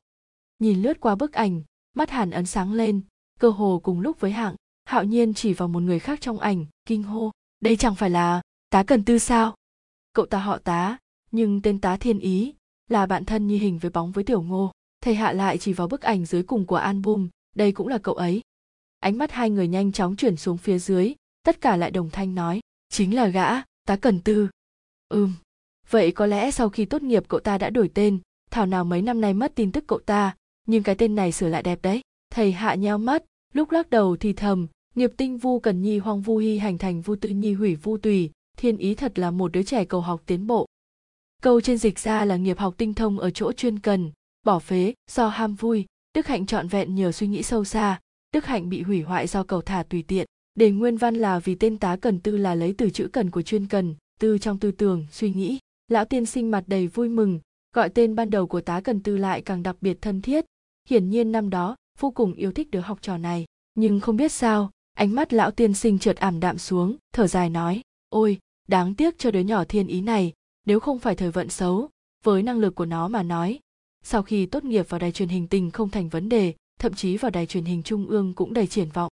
Nghe ngài nói thế, tá cần tư trong trường nhất định, đã xảy ra ít sự cố à? Hàn ấn hợp thời hỏi chen vào, đương nhiên đó cũng là vấn đề anh quan tâm nhất, ngài có thể nói kỹ hơn cho chúng tôi biết không?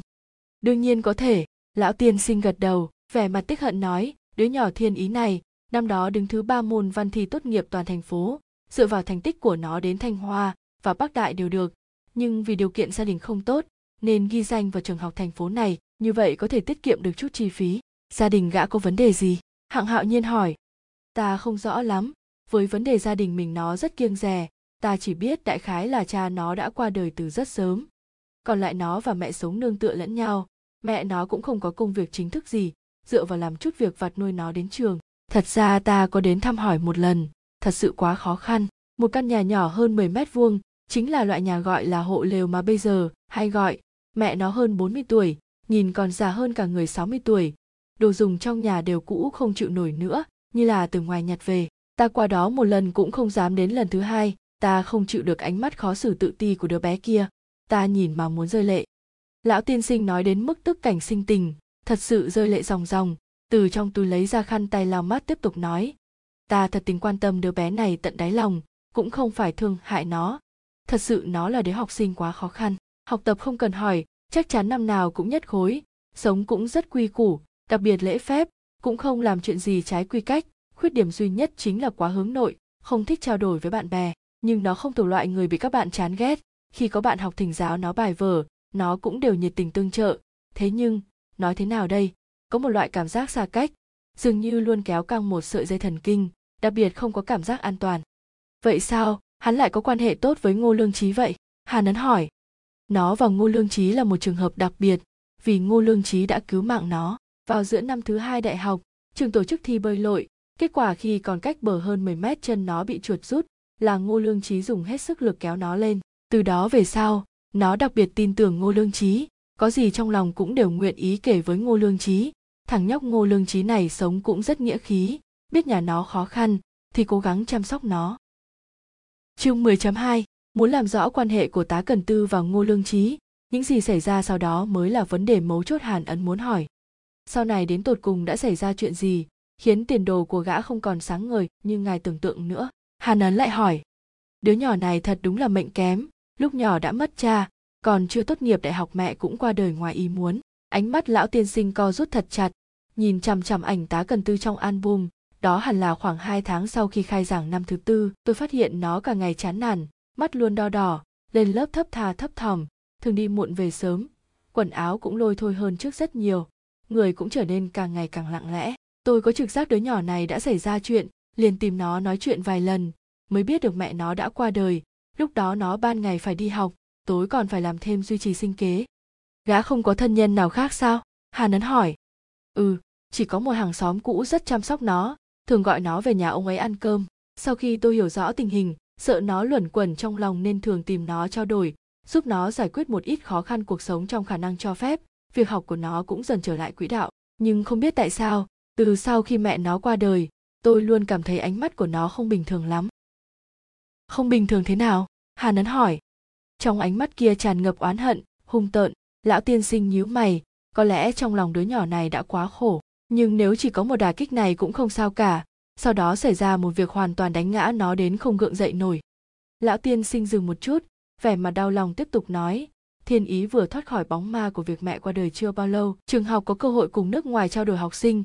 Việc này không chỉ là một cơ hội đào tạo sâu rất tốt, hơn nữa trường đối phương còn cung cấp học bổng hậu hĩnh. Khi đó, tổng cộng có ba suất, tiến cử suất đi dựa vào thành tích học tập phẩm hạnh.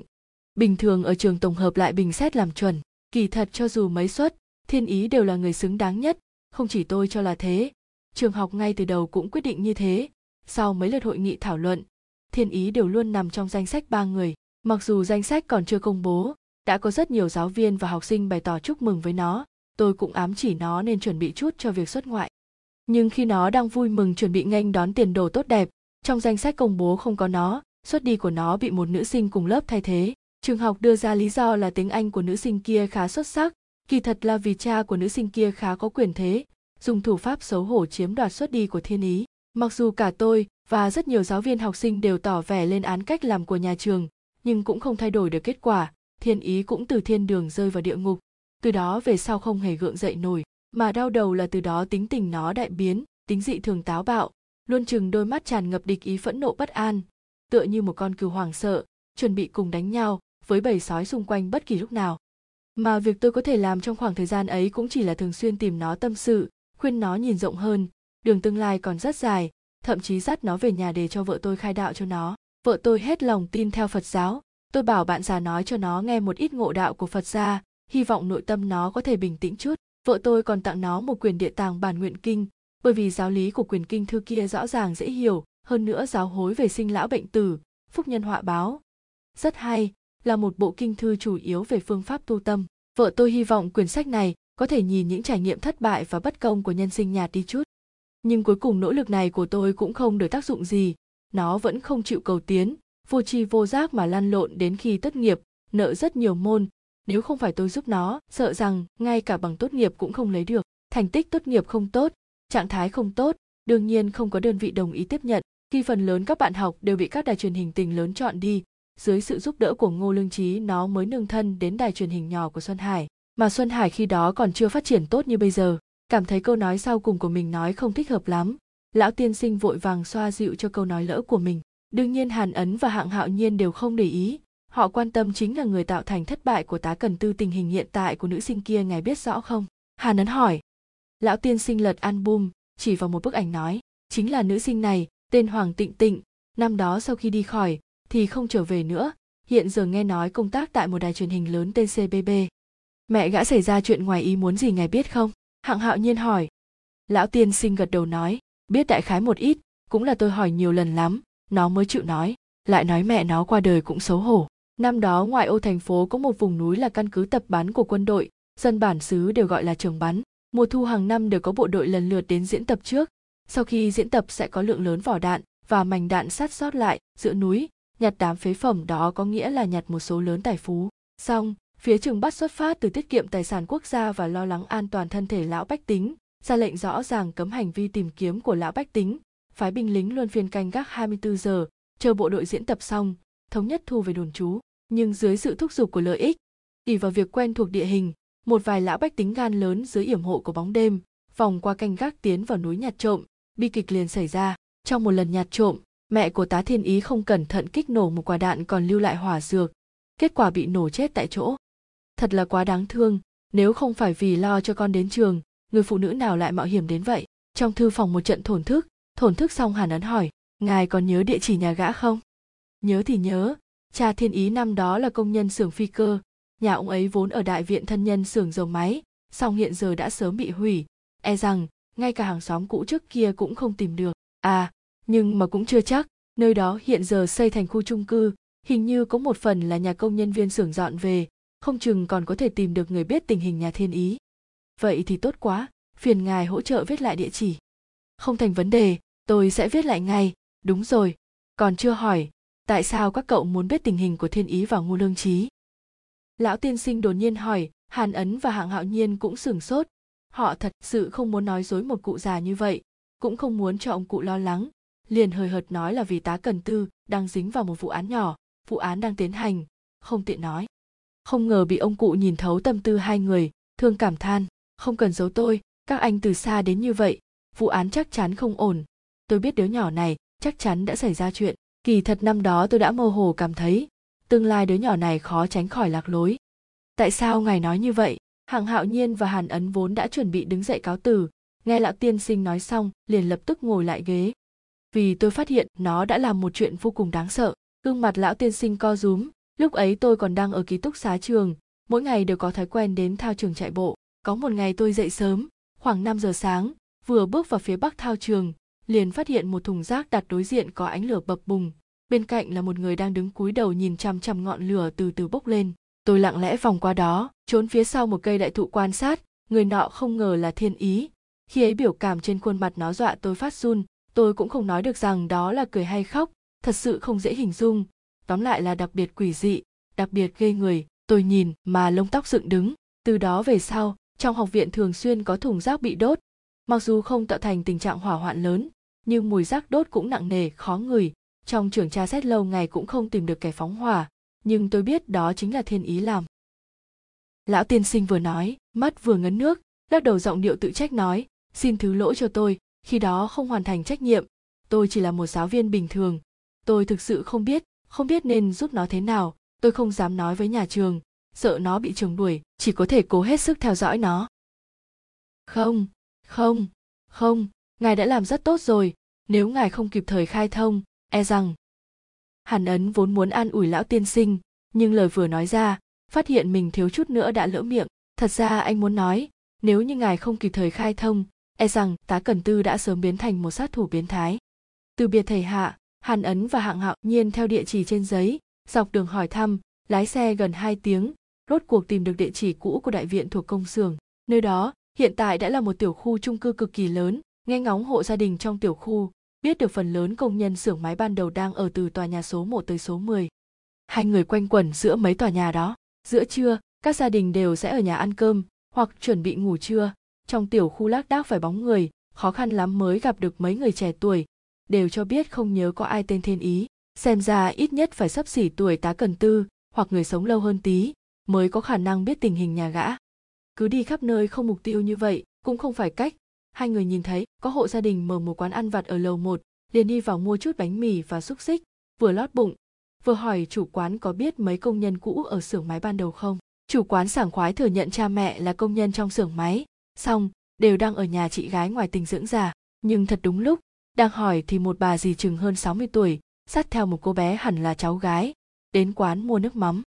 Chủ quán liền chỉ vào bà dì nói, à đây rồi, tôi nghe mẹ nói, dì này từng lãnh đạo công đoàn nhà máy đó, vậy sao thế thì tốt quá hắn ấn xẹt một cái lèn đến bên cạnh dì muốn bắt tay người ta dọa bà dì nhảy dựng theo bản năng bảo vệ cháu gái sau người dùng ánh mắt nhìn bọn buôn người chừng anh hàn ấn lúc này mới ý thức được mình thất thố, vội vàng cùng hạng hạo nhiên lấy thẻ cảnh sát ra, hỏi gì có biết gia đình nào năm đó có một bé trai tên tá thiên ý. Bà dì nhìn ảnh trên thẻ cảnh quan, lại nhìn tướng mạo hai người, ngữ khí cẩn thận nói, tại sao hỏi cái này? Quá tốt, lời bà dì rõ ràng là nói bà biết cả nhà này. Hai người liền vội vàng giải thích là vì có vụ án có khả năng dính dáng tới gã, nhưng hiện giờ vụ án đang xử lý, không tiện nói rõ.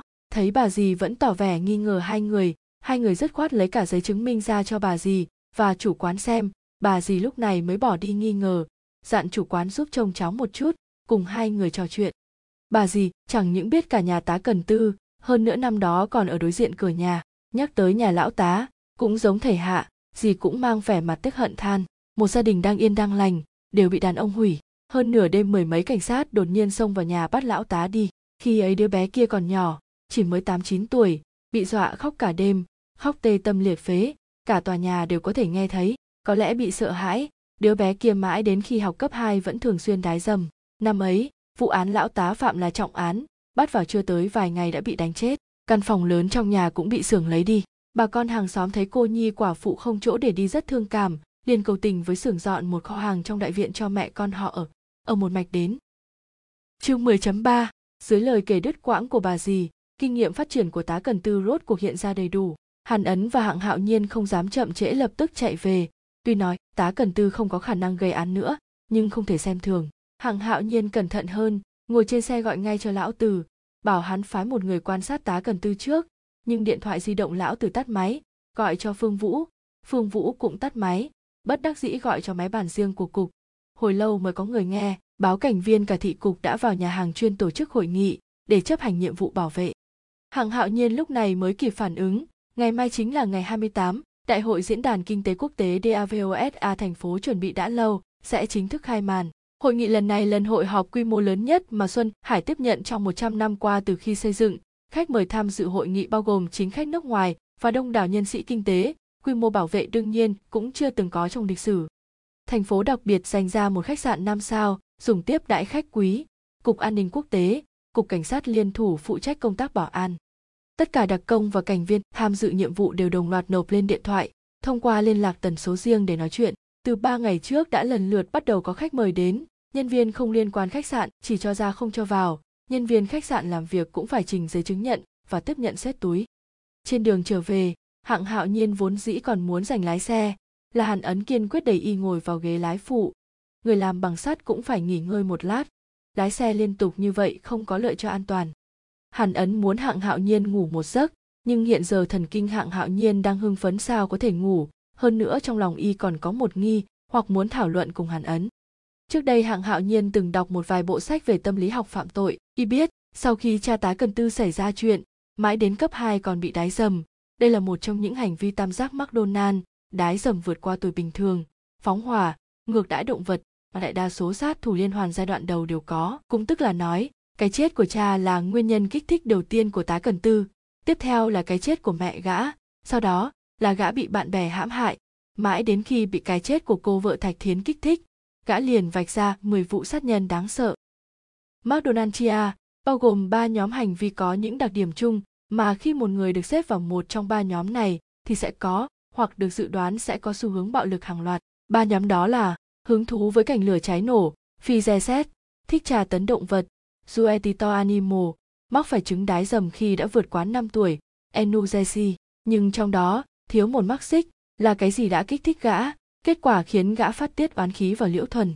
Đây là câu hỏi hạng hạo nhiên muốn tháo gỡ nhất. Hạng hạo nhiên đưa ra vấn đề, trong lòng hàn ấn, anh cũng đang có câu hỏi tương tự.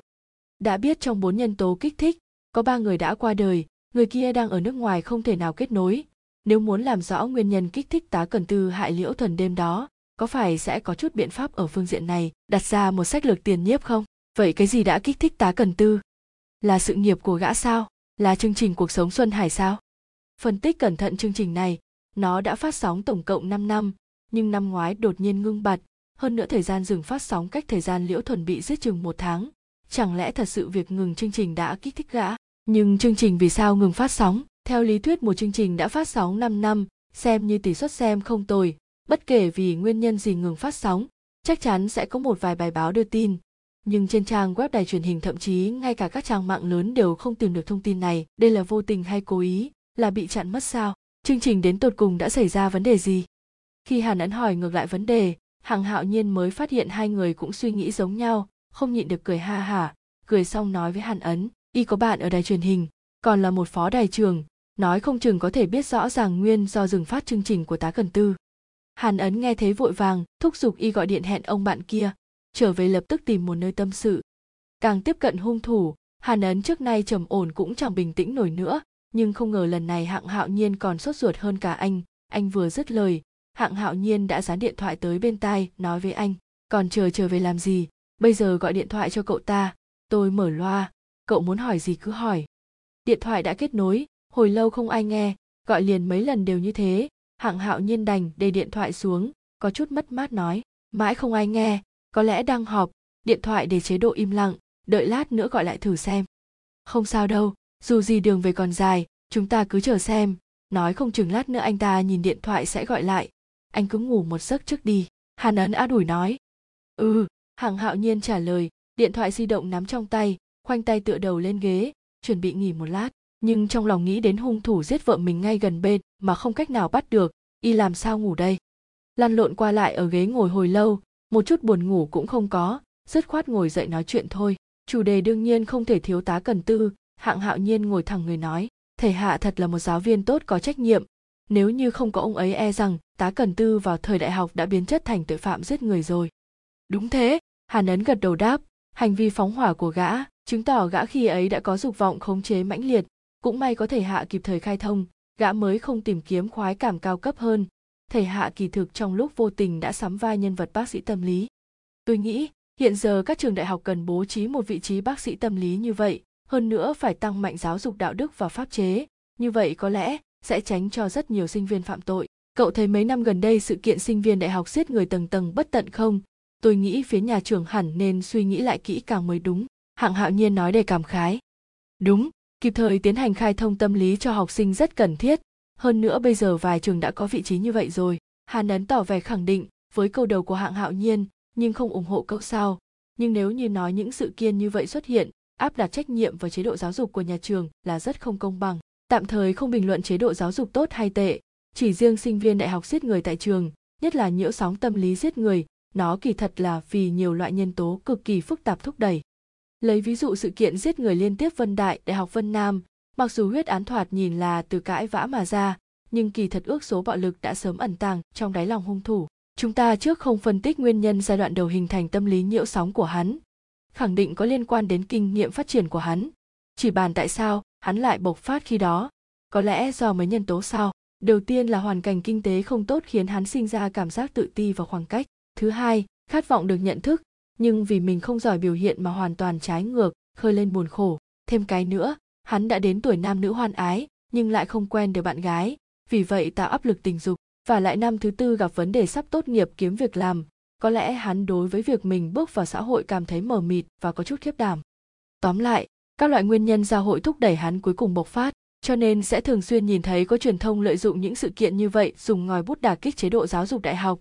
Cá nhân tôi nghĩ là bắn tên không đích luôn dùng một câu qua loa giáo dục tồi tệ. Kỳ thật là một loại thái độ cực kỳ vô trách nhiệm với xã hội. Vậy làm thế nào mới có thể tránh được sự kiện cùng loại bộc phát một cách hữu hiệu? Hạng hạo nhiên hỏi. Hàn ấn cắn môi, dường như có chút khó mở miệng, dừng hồi lâu mới đáp.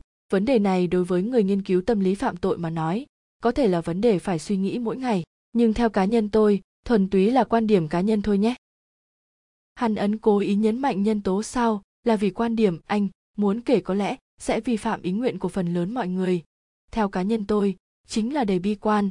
Có lẽ họ trung quy sẽ thành loại người gì là do vận mệnh quyết định. Đúng, can thiệp tâm lý kịp thời sẽ giảm bớt lo âu cho họ một khoảng thời gian, nhưng sau đó thì sao? Khi họ bước vào xã hội phức tạp, tham gia làm việc, kết hôn sinh con, họ có lẽ sẽ gặp phải đả kích còn lớn hơn nữa, suy sụp càng nghiêm trọng hơn. Khi đó làm sao đây? Bác sĩ tâm lý dù sao cũng không có khả năng đi theo họ bất cứ khi nào hơn nữa nhiễu sóng tâm lý một khi trưởng thành, vì vấn đề tôn nghiêm, họ sẽ không chủ động tìm giúp đỡ. Tá cần tư chẳng phải là một tấm gương đó sao? Đương nhiên, nếu như cuộc đời sau này thuận buồm xuôi gió, tỷ lệ họ trở thành công dân tuân thủ pháp luật sẽ lớn hơn nhiều.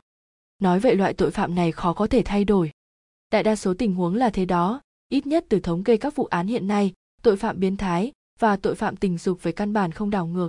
Nếu muốn ngăn chặn phát triển tâm lý nhiễu sóng hoàn toàn biện pháp tốt nhất là không để cho nó có đất tích trữ đối với mỗi người làm cha mẹ mà nói. Mặc dù cuộc sống thường không như ý mình, nhưng tôi nghĩ họ vẫn phải làm hết khả năng vì con xây dựng một hoàn cảnh phát triển thoải mái, khỏe mạnh. Nhắc tới con cái, hạng hạo nhiên buồn cười. Hạng hạo nhiên không phải chuyên gia tâm lý học, không thể nào phán đoán luận điểm bi quan của hàn ấn có chính xác không. Chỉ hơi cảm thấy có chút chủ quan, đây cũng có thể liên quan đến trải nghiệm cuộc sống của hàn ấn. Thế nhưng, về luận điểm hoàn cảnh phát triển của trẻ nhỏ tuyệt đối là chân lý lời hàn ấn nói khiến hạng hạo nhiên áy náy không chịu nổi, thậm chí cảm thấy sợ hãi. Bản thân y là một người cha vô trách nhiệm, ném con ở chỗ ông nội bà nội. Khi công tác bận rộn một tháng cũng chưa thấy mặt một lần. Nếu tương lai con thật sự vì thiếu sự quan ái của cha mẹ mà lạc lối, mình e rằng là tội nhân lớn nhất. Y nghĩ mình thật sự nên suy nghĩ kỹ lại, một người vô trách nhiệm với gia đình như y, cố gắng với xã hội là chân thật sao? Thất hiếu với cha mẹ, thất ái với vợ con người như thế mà thành tựu trong xã hội lại to lớn vậy có phải cũng chỉ là một loại hư vinh hay không dọc đường thảo luận vụ án thảo luận cuộc đời hai người đàn ông trò chuyện đến khí thế ngất trời thời gian liền trôi vùn vụt lộ trình cũng dường như không còn dài như vậy nữa nhìn đồng hồ là 8 giờ 30 tối cho rằng chỉ khoảng nửa giờ nữa là vào nội thành Xuân Hải. Lúc này, điện thoại di động của hạng hạo nhiên rốt cuộc vang lên, y nhìn màn hình điện thoại một chút, mắng một câu. Thằng chết dẫm cuối cùng cũng gọi lại, tiếp theo liền nhấn xuống nút nghe, không đợi y nói chuyện, thanh âm đối phương đã chuyển vào trước. Xin lỗi người anh em, thật sự xin lỗi, giữa chưa uống nhiều quá, về nhà ngủ một mạch đến giờ, vừa nhìn thấy cậu gọi, làm sao vậy, gọi nhiều cuộc như vậy có việc gì à? Đối phương vừa xin lỗi trước một hồi, hạng hạo nhiên không nợ oán giận nữa khách sáo nói sao anh không bớt uống lại đi dạ dày không tốt còn uống nhiều rượu vậy làm gì uống rượu với lãnh đạo sao mà không uống được trên mạng chẳng phải hay nói cán bộ lãnh đạo không uống rượu, một người bạn cũng không có. Cán bộ trung tầng không uống rượu, một chút tin tức cũng không có. Cán bộ cơ sở không uống rượu, một chút hy vọng cũng không có. Cán bộ kiểm tra kỷ luật không uống rượu, một chút đầu mối cũng không có. Bình dân bách tính không uống rượu, một chút vui sướng cũng không có. Giữa huynh đệ không uống rượu, một chút cảm tình cũng không có. Giữa nam nữ không uống rượu, một chút cơ hội cũng không có. Em thấy lãnh đạo anh đâu có gì để theo đuổi, cả ngày ngoại trừ nhậu nhẹt, tán gái, thì toàn diễn trò đây chính là công việc yêu cầu, một đám người ngồi chỗ ấy. Giả khuôn giả kiểu không câu nào nói thật, không phải diễn trò thì là gì? Được rồi, không nói việc này nữa. Anh lưu em thật sự có chút việc muốn nhờ anh. Hằng hạo nhiên biết lưu đài này, vừa nói tới lộ số trên quan trường sẽ là nhải suốt, liền vội vàng dập tắt câu chuyện, nói chính sự. Có chuyện gì cứ nói, khách sáo với anh đây làm gì? Bây giờ, anh có tiện nói chuyện không? Bên cạnh có ai không? Không có. Chị dâu cậu đi công tác rồi con anh đến nhà bà ngoại bằng không anh nào dám liều vậy. Có lời gì cậu cứ nói thoải mái. Trong đài anh có quen tá cần tư không? Quen trong đài quan hệ của anh với gã không tồi gã sao? Trước hết anh đừng quan tâm giới thiệu cho tụi em biết một ít tình hình của gã đi. À đúng rồi bên cạnh còn có một đồng nghiệp của em. Xin chào Lưu Đài Trường, chúng tôi định tìm hiểu một chút về biểu hiện làm việc của tá cần tư ở chỗ ngài. Hàn ấn rốt cuộc có thể nói chen vào một câu. Vừa nghe còn có người khác ở đây, ngữ khí của Lưu Đài Trường liền trịnh trọng hơn nhiều, biểu hiện làm việc không thành vấn đề, luôn làm việc tốt, chương trình mới cũng làm rất tốt. Thằng nhóc này hai năm nay cũng đen lắm, đầu năm vợ ung thư chết, năm ngoái rất nhiều chương trình đã làm nhiều năm cũng bị ngừng. Đúng đúng, chúng tôi muốn biết rõ chuyện về chương trình bị dừng kia đó. Hạng hạo nhiên vội vàng tiếp lời, chương trình kia của gã vì sao bị dừng, sao trên mạng không tra được tin tức. Ảnh hưởng quá xấu, âm thầm xử lý, các cậu có thể tra được mới tài à? Các cậu còn nhớ năm ngoái sự kiện sữa độc đỗ thị không? Nhớ chứ, chuyện dừng phát sóng có liên quan tới sự kiện kia. Đương nhiên, cũng vì ở thời kỳ đó, chương trình là một bài về Đỗ Thiện Ngưu, hơn nữa làm rất nhiều đánh giá và tuyên truyền tích cực cho xí nghiệp sữa Đỗ Thị, kết quả đều bị ngừng phát sóng. Chương trình bị ngừng tá cần tư phản ứng thế nào? hàn ấn hỏi chen vào đây mới là vấn đề anh thật sự quan tâm chương trình đó là mạng của gã gã có thể dễ chịu sao được chương trình lúc mới bắt đầu vì đều giống đề tài của nhiều chương trình khác bao gồm cctv và các chương trình vệ tinh khác đài cũng không xem trọng nó cho nên cũng thiếu đầu tư. Tiểu tá một mình gánh việc chuẩn bị phỏng vấn biên kịch kinh phí không đủ cũng không quảng cáo được. Chính trong tình cảnh đó tiểu tá cứ thế khiến chương trình đi lên. Chương trình mỗi kỳ chọn đề tài đều vô cùng lớn siết chặt lại thành chủ đề dân sinh thành phố sự kiện nổi bật nhân vật nổi bật. Thời gian phát sóng trong 5 năm, danh tiếng và hiệu ứng kinh tế đều xếp mấy vị trí đầu trong đài, đều do thằng bạn học ngô lương trí kia của gã. Nếu hắn không quấy rối, tiểu tá căn bản sẽ không làm chương trình về đỗ thị. Ngô lương trí, mặt này còn dính tới ngô lương trí. Cái cậu tiểu tá này, nếu luận đạo đức nghề nghiệp mà nói, giá trị tuyệt đối được người kính nể. Nhiều năm như vậy, có bao nhiêu xí nghiệp, bao nhiêu ông chủ lấy tiền đút gã, muốn lên chương trình kia một lần, tuyên truyền cho bản thân, tuyên truyền cho xí nghiệp, đều bị gã từ chối. Trong quy tắc của gã, hư cấu khuếch đại, không phù hợp giản ý chương trình, dù cho nhiều tiền hơn nữa, cũng không làm. Mượn Đỗ Thị mà nói, kỳ thật họ ngay từ đầu đã trực tiếp tìm đến tiền tá, hứa hẹn mua một chương trình một khoảng thời gian, âm thầm cho gã một khoản tạ ơn, nhưng lúc ấy sự thật không rõ khi nào, bị tiểu tá quả quyết cự tuyệt, về sau cũng không biết như thế nào, Ngô Lương Chí lại ở giữa móc nối, tiểu tá ban đầu cũng không đồng ý, nhưng không chịu nổi thế công tình cảm của Ngô Lương Chí, nào, là năm đó cứu tiểu tá một mạng thế nào, còn lo cho gã đến đài truyền hình ra sao, còn vỗ ngực cam đoan đỗ thị trong sạch, về sau thiếu chút nữa còn đòi trở mặt, hết cách nên tiểu tá đành phải bất chấp khó khăn làm tiết mục kia. Kết quả thế nào, hai tuần sau, Đỗ Thị liền xảy ra chuyện, khi ấy lão bách tính công khai lên án chương trình và nhà đài, khiến điện thoại phòng trực ban và phòng tổng biên réo liên tục. Các cậu cũng biết đó, đài truyền hình này của tôi nói cho cùng cũng là đài truyền hình quốc gia, tỷ suất xem gì đó chỉ có thể xếp vị trí thứ hai. Một chương trình không cần biết làm khổ thế nào, đầu tiên cậu không thể khiêu khích tranh luận của lão bách tính được, dù chương trình cậu làm tốt, gây hiệu ứng phiến diện cho xã hội vậy cũng không được, lãnh đạo chẳng phải sợ thế sao, có thể lường trước được kết quả là chương trình lập tức dừng phát sóng, để chỉnh đốn và cải cách, về sau sự kiện sữa độc càng ngày càng nghiêm trọng. Cục chỉ đích danh phê bình đài trường, chương trình liền dứt khoát ngừng hẳn, nếu không phải niệm tình tiểu tá là người thành thật, ở đài luôn biểu hiện không tồi, sẽ dứt khoát đuổi gã rồi. Quyết định dừng phát sóng là do chính miệng anh nhắn, khi ấy chương trình đã chỉnh cải một vài kỳ, tiểu tá cả người liền gầy không ra hình dạng, có thể thấy được đả kích gã lớn cỡ nào. Trạng thái kia của gã anh sợ gã luẩn quẩn trong lòng, muốn đêm đó cùng gã đi uống chút rượu khuyên bảo gã, hẹn đặt một phòng ở vượng khách mỹ thực, nhưng mà anh tạm thời có việc không đến hẹn được, theo gã về sau nói cho anh biết, gã một mình uống say khướt. Trong lúc lưu đài trường kể lại, Hàn Ấn và Hạng Hạo Nhiên thỉnh thoảng nhìn nhau, gật đầu, có thể nói cả vụ án hiện giờ đã rõ ràng toàn bộ, Liễu Thuần bị hại đích thật là vì chương trình của tá Cần Tư bị dừng. Alo, alo, các cậu còn nghe không vậy? Tiểu tá rốt cuộc đã chọc vô kiện cáo gì hả? Hạng Hạo Nhiên và Hàn Ấn mãi không thấy nói chuyện, Lưu Đài trưởng tưởng rằng điện thoại đã ngắt. Đây, đây, gần đây trạng thái của tá Cần Tư có phải đặc biệt tốt không? Hạng Hạo Nhiên trả lời sai vấn đề.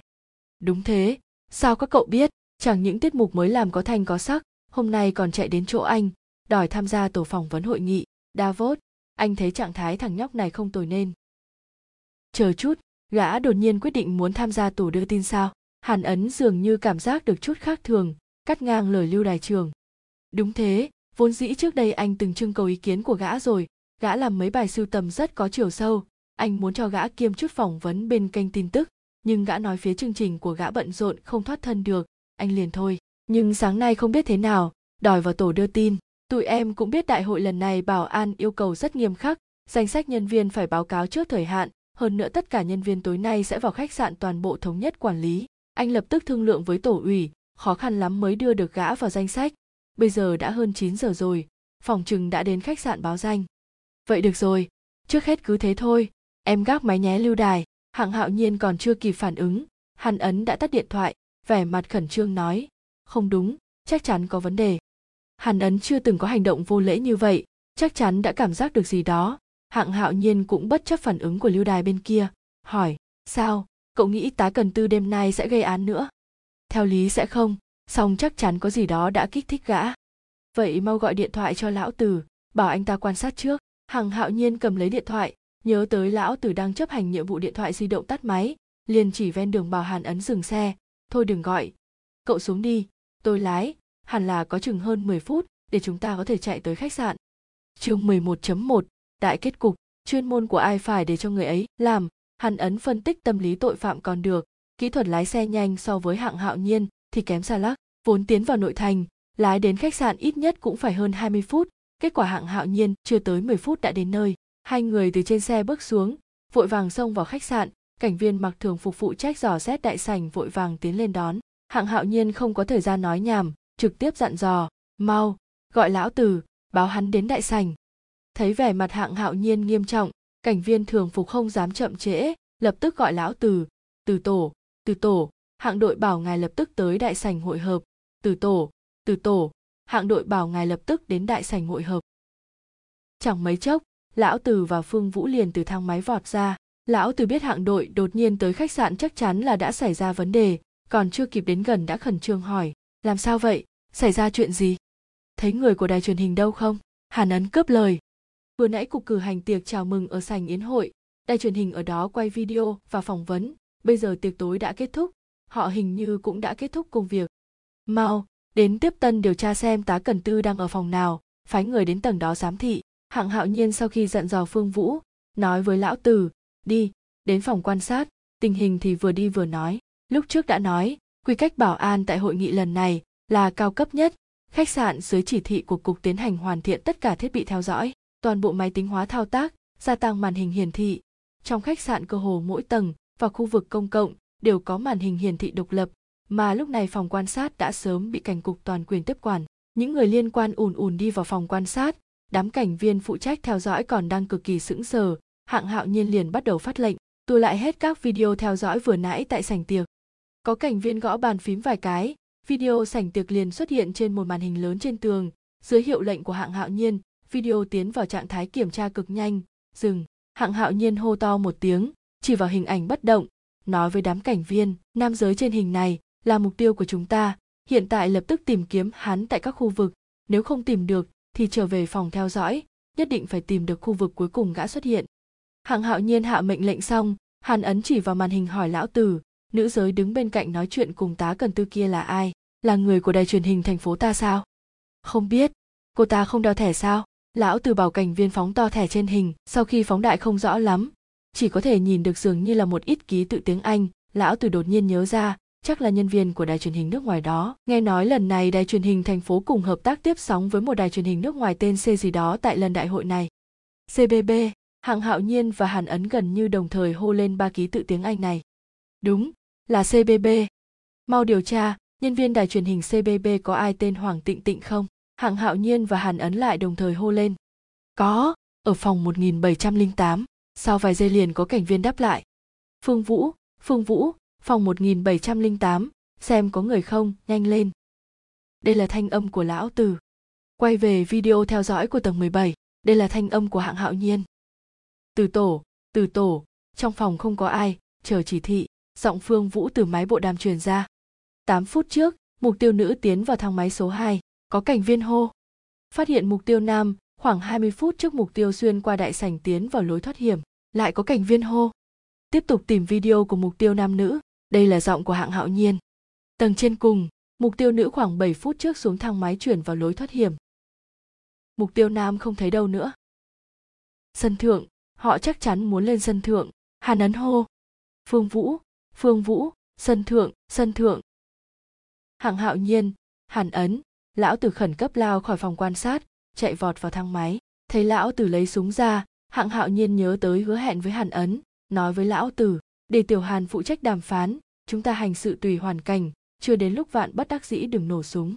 Không, tôi thu hồi thỉnh cầu lúc trước, tá cần tư thuận lợi hoàn thành kế hoạch giết người, hiện giờ ảo tưởng của gã về thân phận và năng lượng của mình đã tin tưởng sâu sắc lại đối mặt trực tiếp với nguồn gốc kích thích. Gã sẽ không vì mấy câu nói của tôi mà thay đổi vọng tưởng thâm căn cố đế. Tôi nhiều nhất chỉ có thể phân tán một ít lực chú ý của gã. Lát nữa, vẫn phải lấy sự an toàn của con tin là chính. Lúc nên bắn cục tuyệt không thể nương tay. Sân thượng phát hiện mục tiêu, thỉnh cầu trợ giúp. Máy bộ đàm truyền ra thanh âm của phương vũ. Tới rồi, ra ngay đây. Lão tử đáp lại. Ba người xông ra sân thượng, phương vũ đang giơ súng cùng tá cần, tư rằng co lão tử cũng chạy đến bên cạnh hắn hướng họng súng về phía tá cần tư. Hoàng tịnh tịnh hai tay bị trói sau lưng, quần áo rách dưới khó coi, không cách nào che cơ thể, cả người máu me be bét, đã rơi vào trạng thái ngất xỉu. Tá cần tư dựa vào bên tường vây sân thượng, một tay nắm cổ cô ta, một tay nắm con dao sắc kể ngay cổ họng cô ta, xem ra gã vốn muốn chậm rãi hành hạ hoàng tịnh tịnh tới chết. Cút ngay, đám đồng lõa của ác ma bọn mày, đừng cản trở diêm la thiên tử hành pháp. Tá cần tư chừng đôi mắt huyết hồng kêu lên không, nơi này không có diêm la thiên tử. Hàn ấn tách phương vũ và lão tử ra đứng trước hai người đối mặt tá cần tư nói. Chớ có vọng ngôn, mày không nhìn thấy diêm la thiên tử đang ở trước mặt mày sao? Không, anh không phải diêm la thiên tử. Tá cần tư nghiêng đầu, hung tợn nhìn chằm chằm hàn ấn, quát, mày gạt người, tao không phải diêm la thiên tử thì tao là ai? Tôi đến để nói cho anh biết, anh là ai? Vẻ mặt hàn ấn tỉnh táo dị thường, thanh âm vững vàng êm tai nói, anh tên là tá cần tư không, phải gọi là tá thiên ý mới đúng. Anh sinh ra trong một gia đình mỹ mãn, mẹ dịu dàng hiền hậu, cha sự nghiệp thành công, là một xưởng trưởng của một xưởng lớn quốc doanh. Anh ở trong một căn nhà diện tích lớn nhất trong đại viện. Cô chú chung quanh đối xử với anh thật vui vẻ. Trẻ con lớn lớn nhỏ nhỏ, đều tôn sùng anh. Nhưng tất cả những việc này sau sự kiện cha anh vì thông dâm và tham ô bị xử bắn, liền tan thành mây khói. Giống như một giấc hoàng lương mỹ mộng. Sau khi tỉnh lại, tất cả mọi thứ xung quanh đều tàn khốc là vậy hoàng lương có nghĩa là kê vàng. Ngày xưa có lưu sinh đi thi không đỗ, vào hàng cơm nghỉ chân, có một lão già cho mượn một cái gối nằm. Lưu sinh ngủ và chiêm bao thấy đỗ tiến sĩ, làm quan to, vinh hiển hơn 20 năm, gia đình hưng vượng, con cháu đầy đàn. Tỉnh ra mới biết ấy chỉ là một giấc mộng, nồi kê nhà hàng còn chưa chín, ý nói giấc mộng đẹp và ngắn ngủi. Anh và mẹ mình chỉ có thể nương náu, trong một phòng còn nhỏ hơn cả phòng vệ sinh nhà anh trước đây, nhà chỉ có bốn bức tường, nghèo sơ xác anh cả ngày sống dưới những ánh mắt tràn ngập khinh thường, rẻ rúng, trào phúng. Thương hại này, chịu dựng bị đám trẻ con ức hiếp. Ban đầu anh cũng phản kháng, nhưng anh phát hiện càng phản kháng nhục nhã chịu đựng càng nặng nề hơn. Anh hận loại thay đổi này, anh hận cả người mang đến loại thay đổi này cho anh. Anh hận người cha làm chuyện cầu thả đầy anh vào loại hoàn cảnh khốn khổ này. Anh cũng hận thế giới này, tại sao lại chút loại vận hạn này lên đầu anh? Vì vậy anh nhắc nhở bản thân mình không được làm người cha như vậy. Anh buộc chặt thần kinh quy củ, cẩn thận mà sinh tồn. Anh sợ chỉ chút không cẩn thận, vận hạn sẽ giáng xuống đầu anh, khiến tình cảnh của anh càng thậm tệ hơn. Nhưng vẫn hạn thật sự lại giáng xuống, lúc này không phải nguyên nhân do anh, là vì mẹ anh lén nhặt mảnh đạn bị nổ chết. Đêm mà mẹ anh qua đời, anh nhìn ảnh của bà, không có chút bi thương nào. Anh căn bản không suy nghĩ đến tại sao mẹ mình phải mạo hiểm tính mạng, mạo hiểm trả giá lớn đánh mất tôn nghiêm, đi nhặt đống rác rưởi. Mảnh vụn này, đầy đầu óc anh đều là oán hận anh oán hận mẹ mình tại sao cũng giống cha anh làm chuyện cầu thả, khiến anh trở thành một đứa cô nhị, mất đi trụ cột sống. Anh cũng lần nữa oán hận thế giới này, anh nghĩ đã đến lúc phải thay đổi, vì vậy anh bắt đầu tích trữ năng lượng. Nhưng trong cuộc sống của anh không phải lúc nào cũng tràn ngập khói mù. Anh gặp được quý nhân đời mình là thầy hạ. Dưới sự trợ giúp và khai thông của ông, oán khí trong lòng anh dần tán đi. Cuộc sống của anh quay về quỹ đạo chính. Nếu từ đó, về sau thế giới anh không còn hỗn loạn nữa. Có lẽ giờ phút này đứng trước mặt tôi là một tiến sĩ hồi hương. Nhưng vận hạn lại không định buông tha cho anh như vậy. Từ cách xuất ngoại của anh bị bạn học của anh, cũng chính là cô gái trên tay anh kia hoàng tịnh tình, vô tình chiếm đoạt. Lúc này đây cũng không phải là lỗi của anh, là sự hèn hạ của thế nhân, là bất công của thế giới. Lại lần nữa đặt anh vào tuyệt cảnh. Anh chợt ý thức được, không thể gửi gắm hy vọng vào người khác và thế giới này. Anh phải tự mình nắm trong tay cuộc đời anh. Nhưng anh không biết mình nên làm gì, vì vậy dưới một lần cực kỳ vô tình anh đốt thùng rác của trường học, nhìn ngọn lửa hừng hực thiêu đốt. Anh dường như đã cảm giác được một loại sức mạnh. Anh dập tắt nó, đốt nó, lại dập tắt, lại đốt. Lần đầu tiên anh cảm giác được một loại vui sướng được khống chế. Hơn nữa, khi mọi người xung quanh anh suy đoán ai phóng hỏa, anh cảm thấy thỏa mãn càng thêm mãnh liệt. Vì vậy, anh lún sâu vào loại phương thức vui sướng này. Học tập và tiền đồ gì cũng không còn quan trọng nữa. Cho nên, sau khi tốt nghiệp đại học, anh chỉ có thể rời quê hương tới xuân hải. Đối với rất nhiều người mà nói rời quê hương là một loại phí hoài. Cũng tại một khắc anh bước khỏi cố hương kia đã tanh thành mây khói. Anh từ nay về sau chưa từng trở về, chưa từng đi thăm ân sư của anh, láng giềng từng giúp đỡ anh, thậm chí chưa từng đến trước mộ phần tế điện cha mẹ anh. Đầy cõi lòng anh là hy vọng bước vào cuộc sống mới, anh dùng tên mới. Anh bắt đầu với một chương trình tên cuộc sống xuân hải. Anh vùi hết tinh lực và tâm huyết vào chương trình này, mà chương trình này cũng làm anh hưởng thụ được vinh quang, địa vị và danh lợi thậm chí còn cho anh quen biết với cô gái xinh đẹp sau này trở thành vợ anh thạch thiến. Khoảnh khắc ấy, anh cảm thấy anh đã vững vàng nắm được đời mình trong lòng bàn tay. Nhưng thật đáng tiếc, anh sai rồi. Chương trình mà anh trân quý như sinh mệnh, bị anh bạn ngô lương trí anh tin tưởng nhất hãm hại, bị dừng phát sóng. Buổi tối anh được thông báo chương trình sẽ vĩnh viễn biến mất. Một mình anh mượn rượu tiêu sầu. Khi anh từ nhà hàng đi ra ngồi vào xe, anh cảm thấy một luồng oán khí từ bốn phương tám hướng trong cơ thể tụ lại nơi ngực anh. Ngực anh càng ngày càng trướng cảm thấy chúng sắp nứt toác. Anh cảm thấy phải tìm một lối ra cho luồng oán khí này, phải làm chút gì đó cứu vớt chính mình. Ngay khoảnh khắc đó, anh nhìn thấy cán bộ cục quy hoạch anh từng phỏng vấn. Liễu thuần, chị ấy đang từ trong tay một người phụ nữ nhận thẻ tín dụng. Anh tin chắc chị ấy đang làm chuyện cầu thả giống cha anh, mẹ anh, bạn học anh, bạn thân anh, vì vậy anh lái xe theo dõi chị ấy. Kỳ thần lúc ấy chính anh cũng không biết tại sao phải đi theo sau xe liễu thuần, mà khi anh nhìn thấy liễu thuần từ trên xe bước xuống nôn mửa lại như ma xui quỷ, khiến dùng cà và xiết cổ chị ấy. Liễu thuần từ lúc dùng động tác dễ dụa đến khi hoàn toàn sụi lơ trong lòng anh. Anh cảm thấy được khoái cảm trước nay chưa từng có. Loại cảm giác này vượt qua tất cả những khoái cảm anh từng trải qua trước đó, kể cả phóng hỏa, chương trình thành công, yêu đương, tình dục, cũng không sảng khoái tràn trề như vậy. Thế nên anh vẫn còn chưa thấy đã tiện tay nhặt lên viên gạch tiếp tục đập vào đầu liễu thuần đêm ấy, cảm giác vui sướng, an toàn, thỏa mãn quanh quẩn thật lâu trong lòng anh nhưng anh cũng chưa chắc được mình còn muốn tiếp tục truy tìm loại cảm giác này hay không, vì anh biết đó là một loại phạm tội. Mà sau khi vợ anh thạch thiến vì giao dịch nội bộ sợ tội tự sát, anh nhận thức được đó kỳ thật là một loại trách nhiệm. Mà tôn giáo tín ngưỡng sẵn, có của anh lại đem loại trách nhiệm này thăng hoa đến thân phận, vốn có loại trách nhiệm này. Anh nghĩ loại thân phận này thúc đẩy anh hành xử trách nhiệm, anh phải trừng phạt những tội nhân này, nhất là những kẻ ngụy quân tử đạo mạo trang nghiêm trong chương trình của anh. Anh cảm thấy anh có trách nhiệm, vì thế giới này dọn sạch mây mù, tìm kiếm ánh sáng. Tôi nhìn thấy ở weibo của anh một câu nói thế này, đêm tối cho tôi đôi mắt màu đen, tôi lại dùng nó tìm tới ánh sáng. Nhưng anh lại chưa từng nghĩ, thế giới nội tâm của anh vốn là hắc ám. Anh làm sao có thể tìm được ánh sáng? Còn cái mà anh gọi là diêm la thiên tử phụ thể, đó là vì anh đọc hiểu địa tạng kinh một cách phiến diện. Anh lún sâu vào khoái yên cừu ở việc diêm la trừng phạt ác nhân, lại quên mất bổn ý của địa tạng bồ tát là để cho địa ngục từ nay về sau không còn ai đến nữa. Mà anh lại lần lượt, dùng danh nghĩa cứu vớt, đưa những người đó vào địa ngục. Nói xong lời cuối cùng, tiếng nói của hàn ấn hơi ấm ách. Anh ho nhẹ một tiếng nói, hiện giờ anh biết anh là ai rồi chứ? Cái anh gọi là diêm la phụ thể kỳ thật là cái cớ để anh giết người. Anh là tên tội phạm giết người dùng giết người để tìm an bình. Anh là tên tội phạm giết người dùng giết người để cân bằng oán khí. Anh là tá thiên ý. Chương 11.2 không, mày nói bậy mày gạt người, mày đang ghen ghét với năng lượng của tao. Chán tá cần tư nổi gân xanh, sắc mặt đỏ lên. Cả người run rẩy, dùng tư thái giận không kềm được khàn giọng quát. Tao sẽ cho mày tận mắt nhìn thấy bổn vương hành pháp. Tá cần tư vừa hung tợn giống lên, vừa vung dao sắt trong tay, dùng hết sức mình chém tới cổ hoàng tịnh tịnh. Có nghĩa rằng dao sắt cùng cổ của hoàng tịnh tịnh đã xuất hiện một khoảng cách hàn ấn luôn chờ cơ hội này. Cho nên mới giảng thuật dài dòng về lộ trình tâm lý tá cần tư trở thành sát thủ như vậy chính là để hấp dẫn lực chú ý của gã, khiến gã cảm thấy mệt mỏi tiến tới mất kiên nhẫn. Sau đó thông qua phủ định toàn bộ ý nghĩa gã giết người, để chọc giận gã, quả nhiên cơ hội đã tới. Nói thì chậm mà xảy ra thì nhanh, ngay khi tá cần tư vung dao, hàn, ấn và hạng hạo nhiên, đồng thời nhào người về phía con dao sắt. Tá cần tư bị đẩy ngã xuống đất, nhưng không ngờ sức gã lớn như thế. Hai người mà không ngăn chặn được gã, bị gã giải thoát.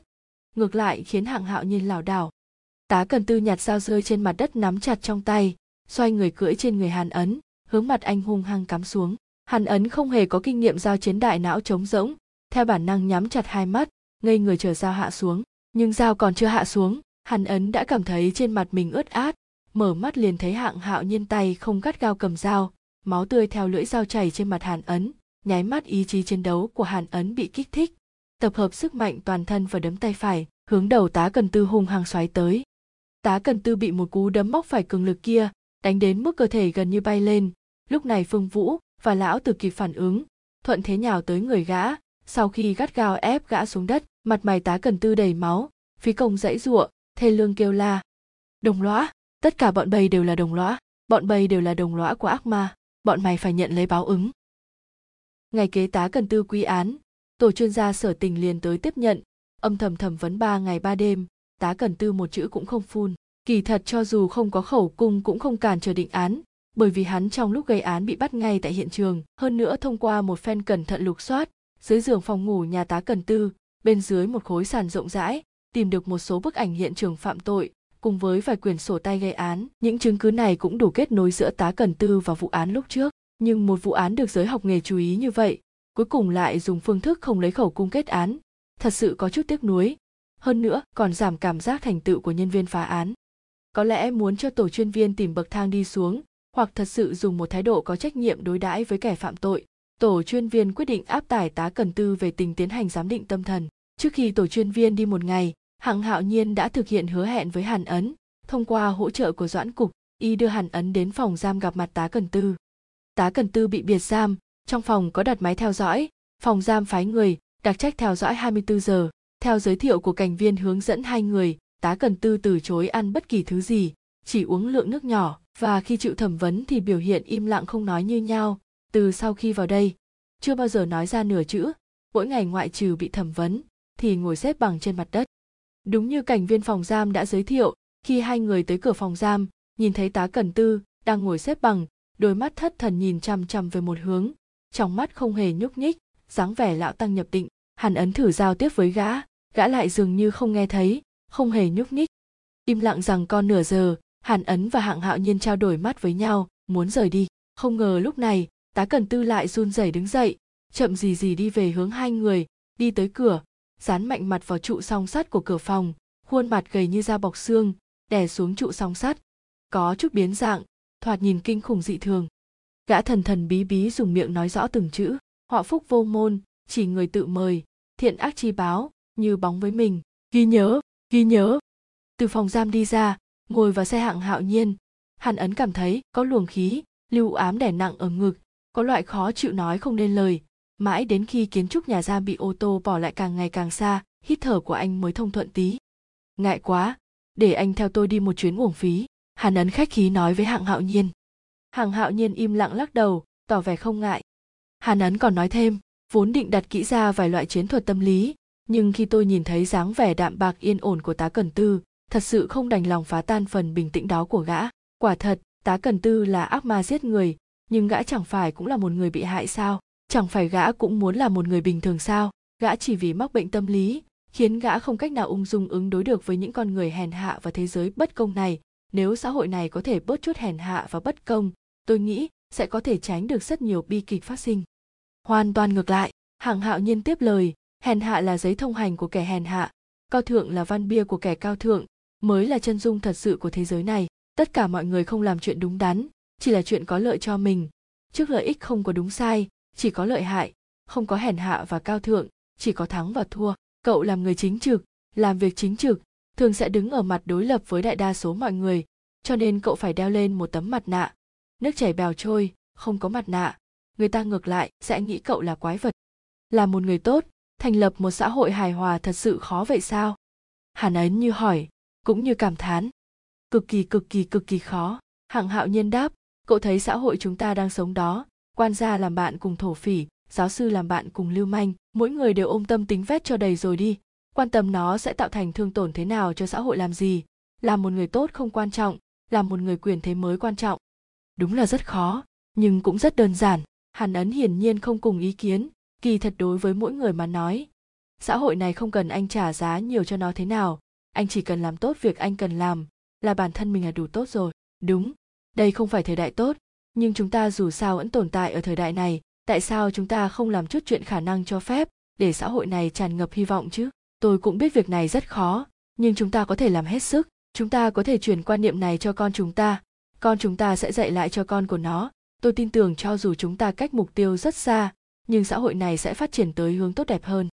Dọc đường đi đều trò chuyện về cái nhìn với xã hội hạng hạo nhiên thiếu chút nữa đã quên hỏi hàn ấn một vấn đề rất quan trọng, dựa vào phán đoán chuyên ngành của cậu. Cậu nghĩ kết quả giám định bệnh tâm thần của tá cần tư có thể chi phối lượng hình phạt của gã không? Có lẽ cảm thông với tá cần tư, hàn ấn dường như đối với vấn đề này có chút hứng thú, mang theo chút thương cảm đáp, không quan trọng, với tá cần tư mà nói, dù cho mục đích cuối cùng là ngục giam hay bệnh viện tâm thần cuộc đời gã cũng đã kết thúc đến tận đây án liễu thuần bị hại 912, án mạng liên hoàn 820 đều đã có một đáp án viên mãn, nhưng còn một đáp án chưa giải khai. Nếu không phải tá cần tư gọi điện quấy rối Lâm Hoan, vậy thì là ai? Là hạng hạo nhiên sao? Hay là tự Lâm Hoan? Hay là Lý Tiểu Uyển bạn thân của Liễu Thuần? Hay thật sự là quỷ hồn của Liễu Thuần? Con người ta thường quen sẹo lành liền quên đau. Sát thủ liên hoàn đã quy án, Lâm Hoa lúc này cũng không còn nhận được điện thoại quấy rầy nữa, nhiệt tình của cô ấy dành cho hạng hạo nhiên lại lần nữa sụp sôi, lại bắt đầu bằng mọi cách quấn lấy, kỳ thật đến cùng cô ấy cũng không rõ đó là vì yêu hay là muốn tranh đoạt. Nhưng với hạng hạo nhiên mà nói ôm nỗi nhớ vợ cho con trai một hoàn cảnh phát triển khỏe mạnh mới là tương lai quan trọng nhất với y. Y không biết mình nếu thật sự ở bên lâm hoan có thể tạo thành thương tổn với con trai hay không y không muốn mạo hiểm. Theo việc một lần nữa lâm hoan quấn lấy hạng hạo nhiên những cú điện thoại quấy rối không ngờ lại trở lại.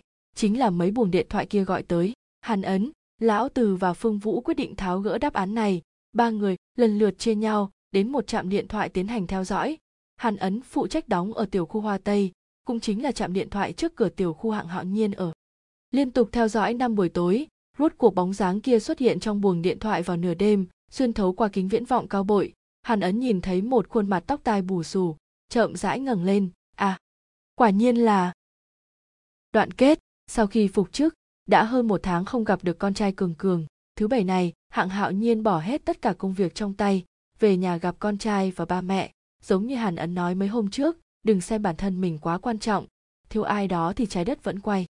Hạng hạo nhiên đi chợ trước mua chút hải sản tươi và rau cải, kế hoạch ban ngày đưa con ra ngoài chơi, tối tự mình xuống bếp hiếu kính ba mẹ.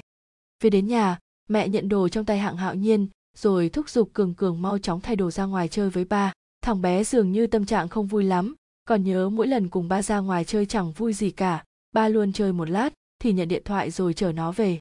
Trên xe của hạng hạo nhiên, cường cường giầu cái miệng nhỏ nhắn hỏi hạng hạo nhiên, ba à ba thật sự chắc chắn hôm nay ba có thời gian chơi với con không? Hạng hạo nhiên vừa cười, vừa giúp thằng bé cài đai an toàn, cam đoan. Yên tâm đi, hôm nay ba không làm gì nữa, chỉ chơi với con của ba thôi. Thật không? Ba sẽ không chơi được nửa nghe điện thoại xong thì chở con về chứ. Thằng nhóc vẫn không yên lòng. Không đâu không đâu, con thấy điện thoại di động ba tắt rồi nè. Hạng hạo nhiên làm trò trước mặt cường cường tắt điện thoại di động. Thằng bé lúc này mới yên tâm, hàng lông mày nhỏ rốt cuộc giãn ra là hét muốn ăn hamburger, hiếm khi mới đưa con đi chơi một lần. Hạng hạo nhiên hận không thể bồi đắp tất cả ái náy, đồ ăn nhanh nước ngoài y, cũng không ăn thường xuyên, cũng không biết gọi gì, dứt khoát mua hết. Đầy tràn cả một khay khiến thằng bé hết hồn. Nhìn dáng vẻ cường cường ăn như hổ đói hạng hạo nhiên dặn nó ăn từ từ còn rất nhiều không đủ thì mua thêm còn hỏi con trai ông bà nội không đưa con ra ngoài ăn hamburger à? Có ạ à, thường dẫn con đi ăn nhưng mà đi cùng ba con thấy ăn ngon hơn hẳn. Thằng bé hít hít mũi đặc biệt nghiêm túc nói con biết ba bận rộn con cũng không yêu cầu nhiều ba chỉ cần mỗi tháng đi cùng một lần được không? Con mình hiểu chuyện như vậy hạng hạo nhiên nghe những lời này nước mắt thiếu chút nữa rơi xuống, vội vàng xoay mặt nhìn ngoài cửa sổ. Ba ơi, sao ba khóc? Ba không khóc, máy lạnh thổi lớn quá, mắt ba khó chịu, hạng hạo nhiên đưa mu bàn tay lên lau mắt. Cường cường nhìn thấy trên lòng bàn tay của hạng hạo nhiên có một vết sẹo thật sâu, đau lòng nói, ba ơi, trên tay ba là lúc bắt kẻ xấu để lại sao? Đau không? Không đau. Con lớn lên cũng sẽ làm cảnh sát giống ba, làm anh hùng. Vậy từ bây giờ con phải học thật giỏi đó, đừng làm chuyện xấu nếu không tương lai coi như không làm nổi cảnh sát đâu. Dạ con muốn làm cảnh sát, bắt lý béo lớp con, nó là đứa bé hư, luôn bắt nạt các bạn nữ trong lớp. Thầy của con không làm gì sao? Thầy nói ba của nó tên lý gì đó, là một quan lớn lắm, thầy cũng không dám quản nó. Vậy chờ cường cường làm cảnh sát rồi hãy bắt nó nhé. Dạ con muốn như ba đó, bắt hết kẻ xấu lại. Ba, có phải tất cả kẻ xấu trên thế giới này đều sẽ bị bắt không? Hạng hạo nhiên bỗng ngơ ngẩn nếu là trước đây, y có lẽ sẽ không cần nghĩ ngợi gì đáp đúng vậy, nhưng y lại không thể đáp không phải. Con còn nhỏ, không thích hợp tiếp nhận hiện thực tàn khốc đến thế, việc đó sẽ tổn hại đến giá trị quan của một đứa bé nhỏ. Hạng hạo nhiên có chút khó xử, cũng may con y chỉ thuận miệng hỏi thế, không để ý y có trả lời hay không. Nhưng không biết sao, trước mắt hạng hạo nhiên đột nhiên hiện lên khuôn mặt quỷ dị của tá cần tư dán lên song sát họa phúc vô môn, chỉ tự mình mời, thiện ác chi báo, như bóng với hình.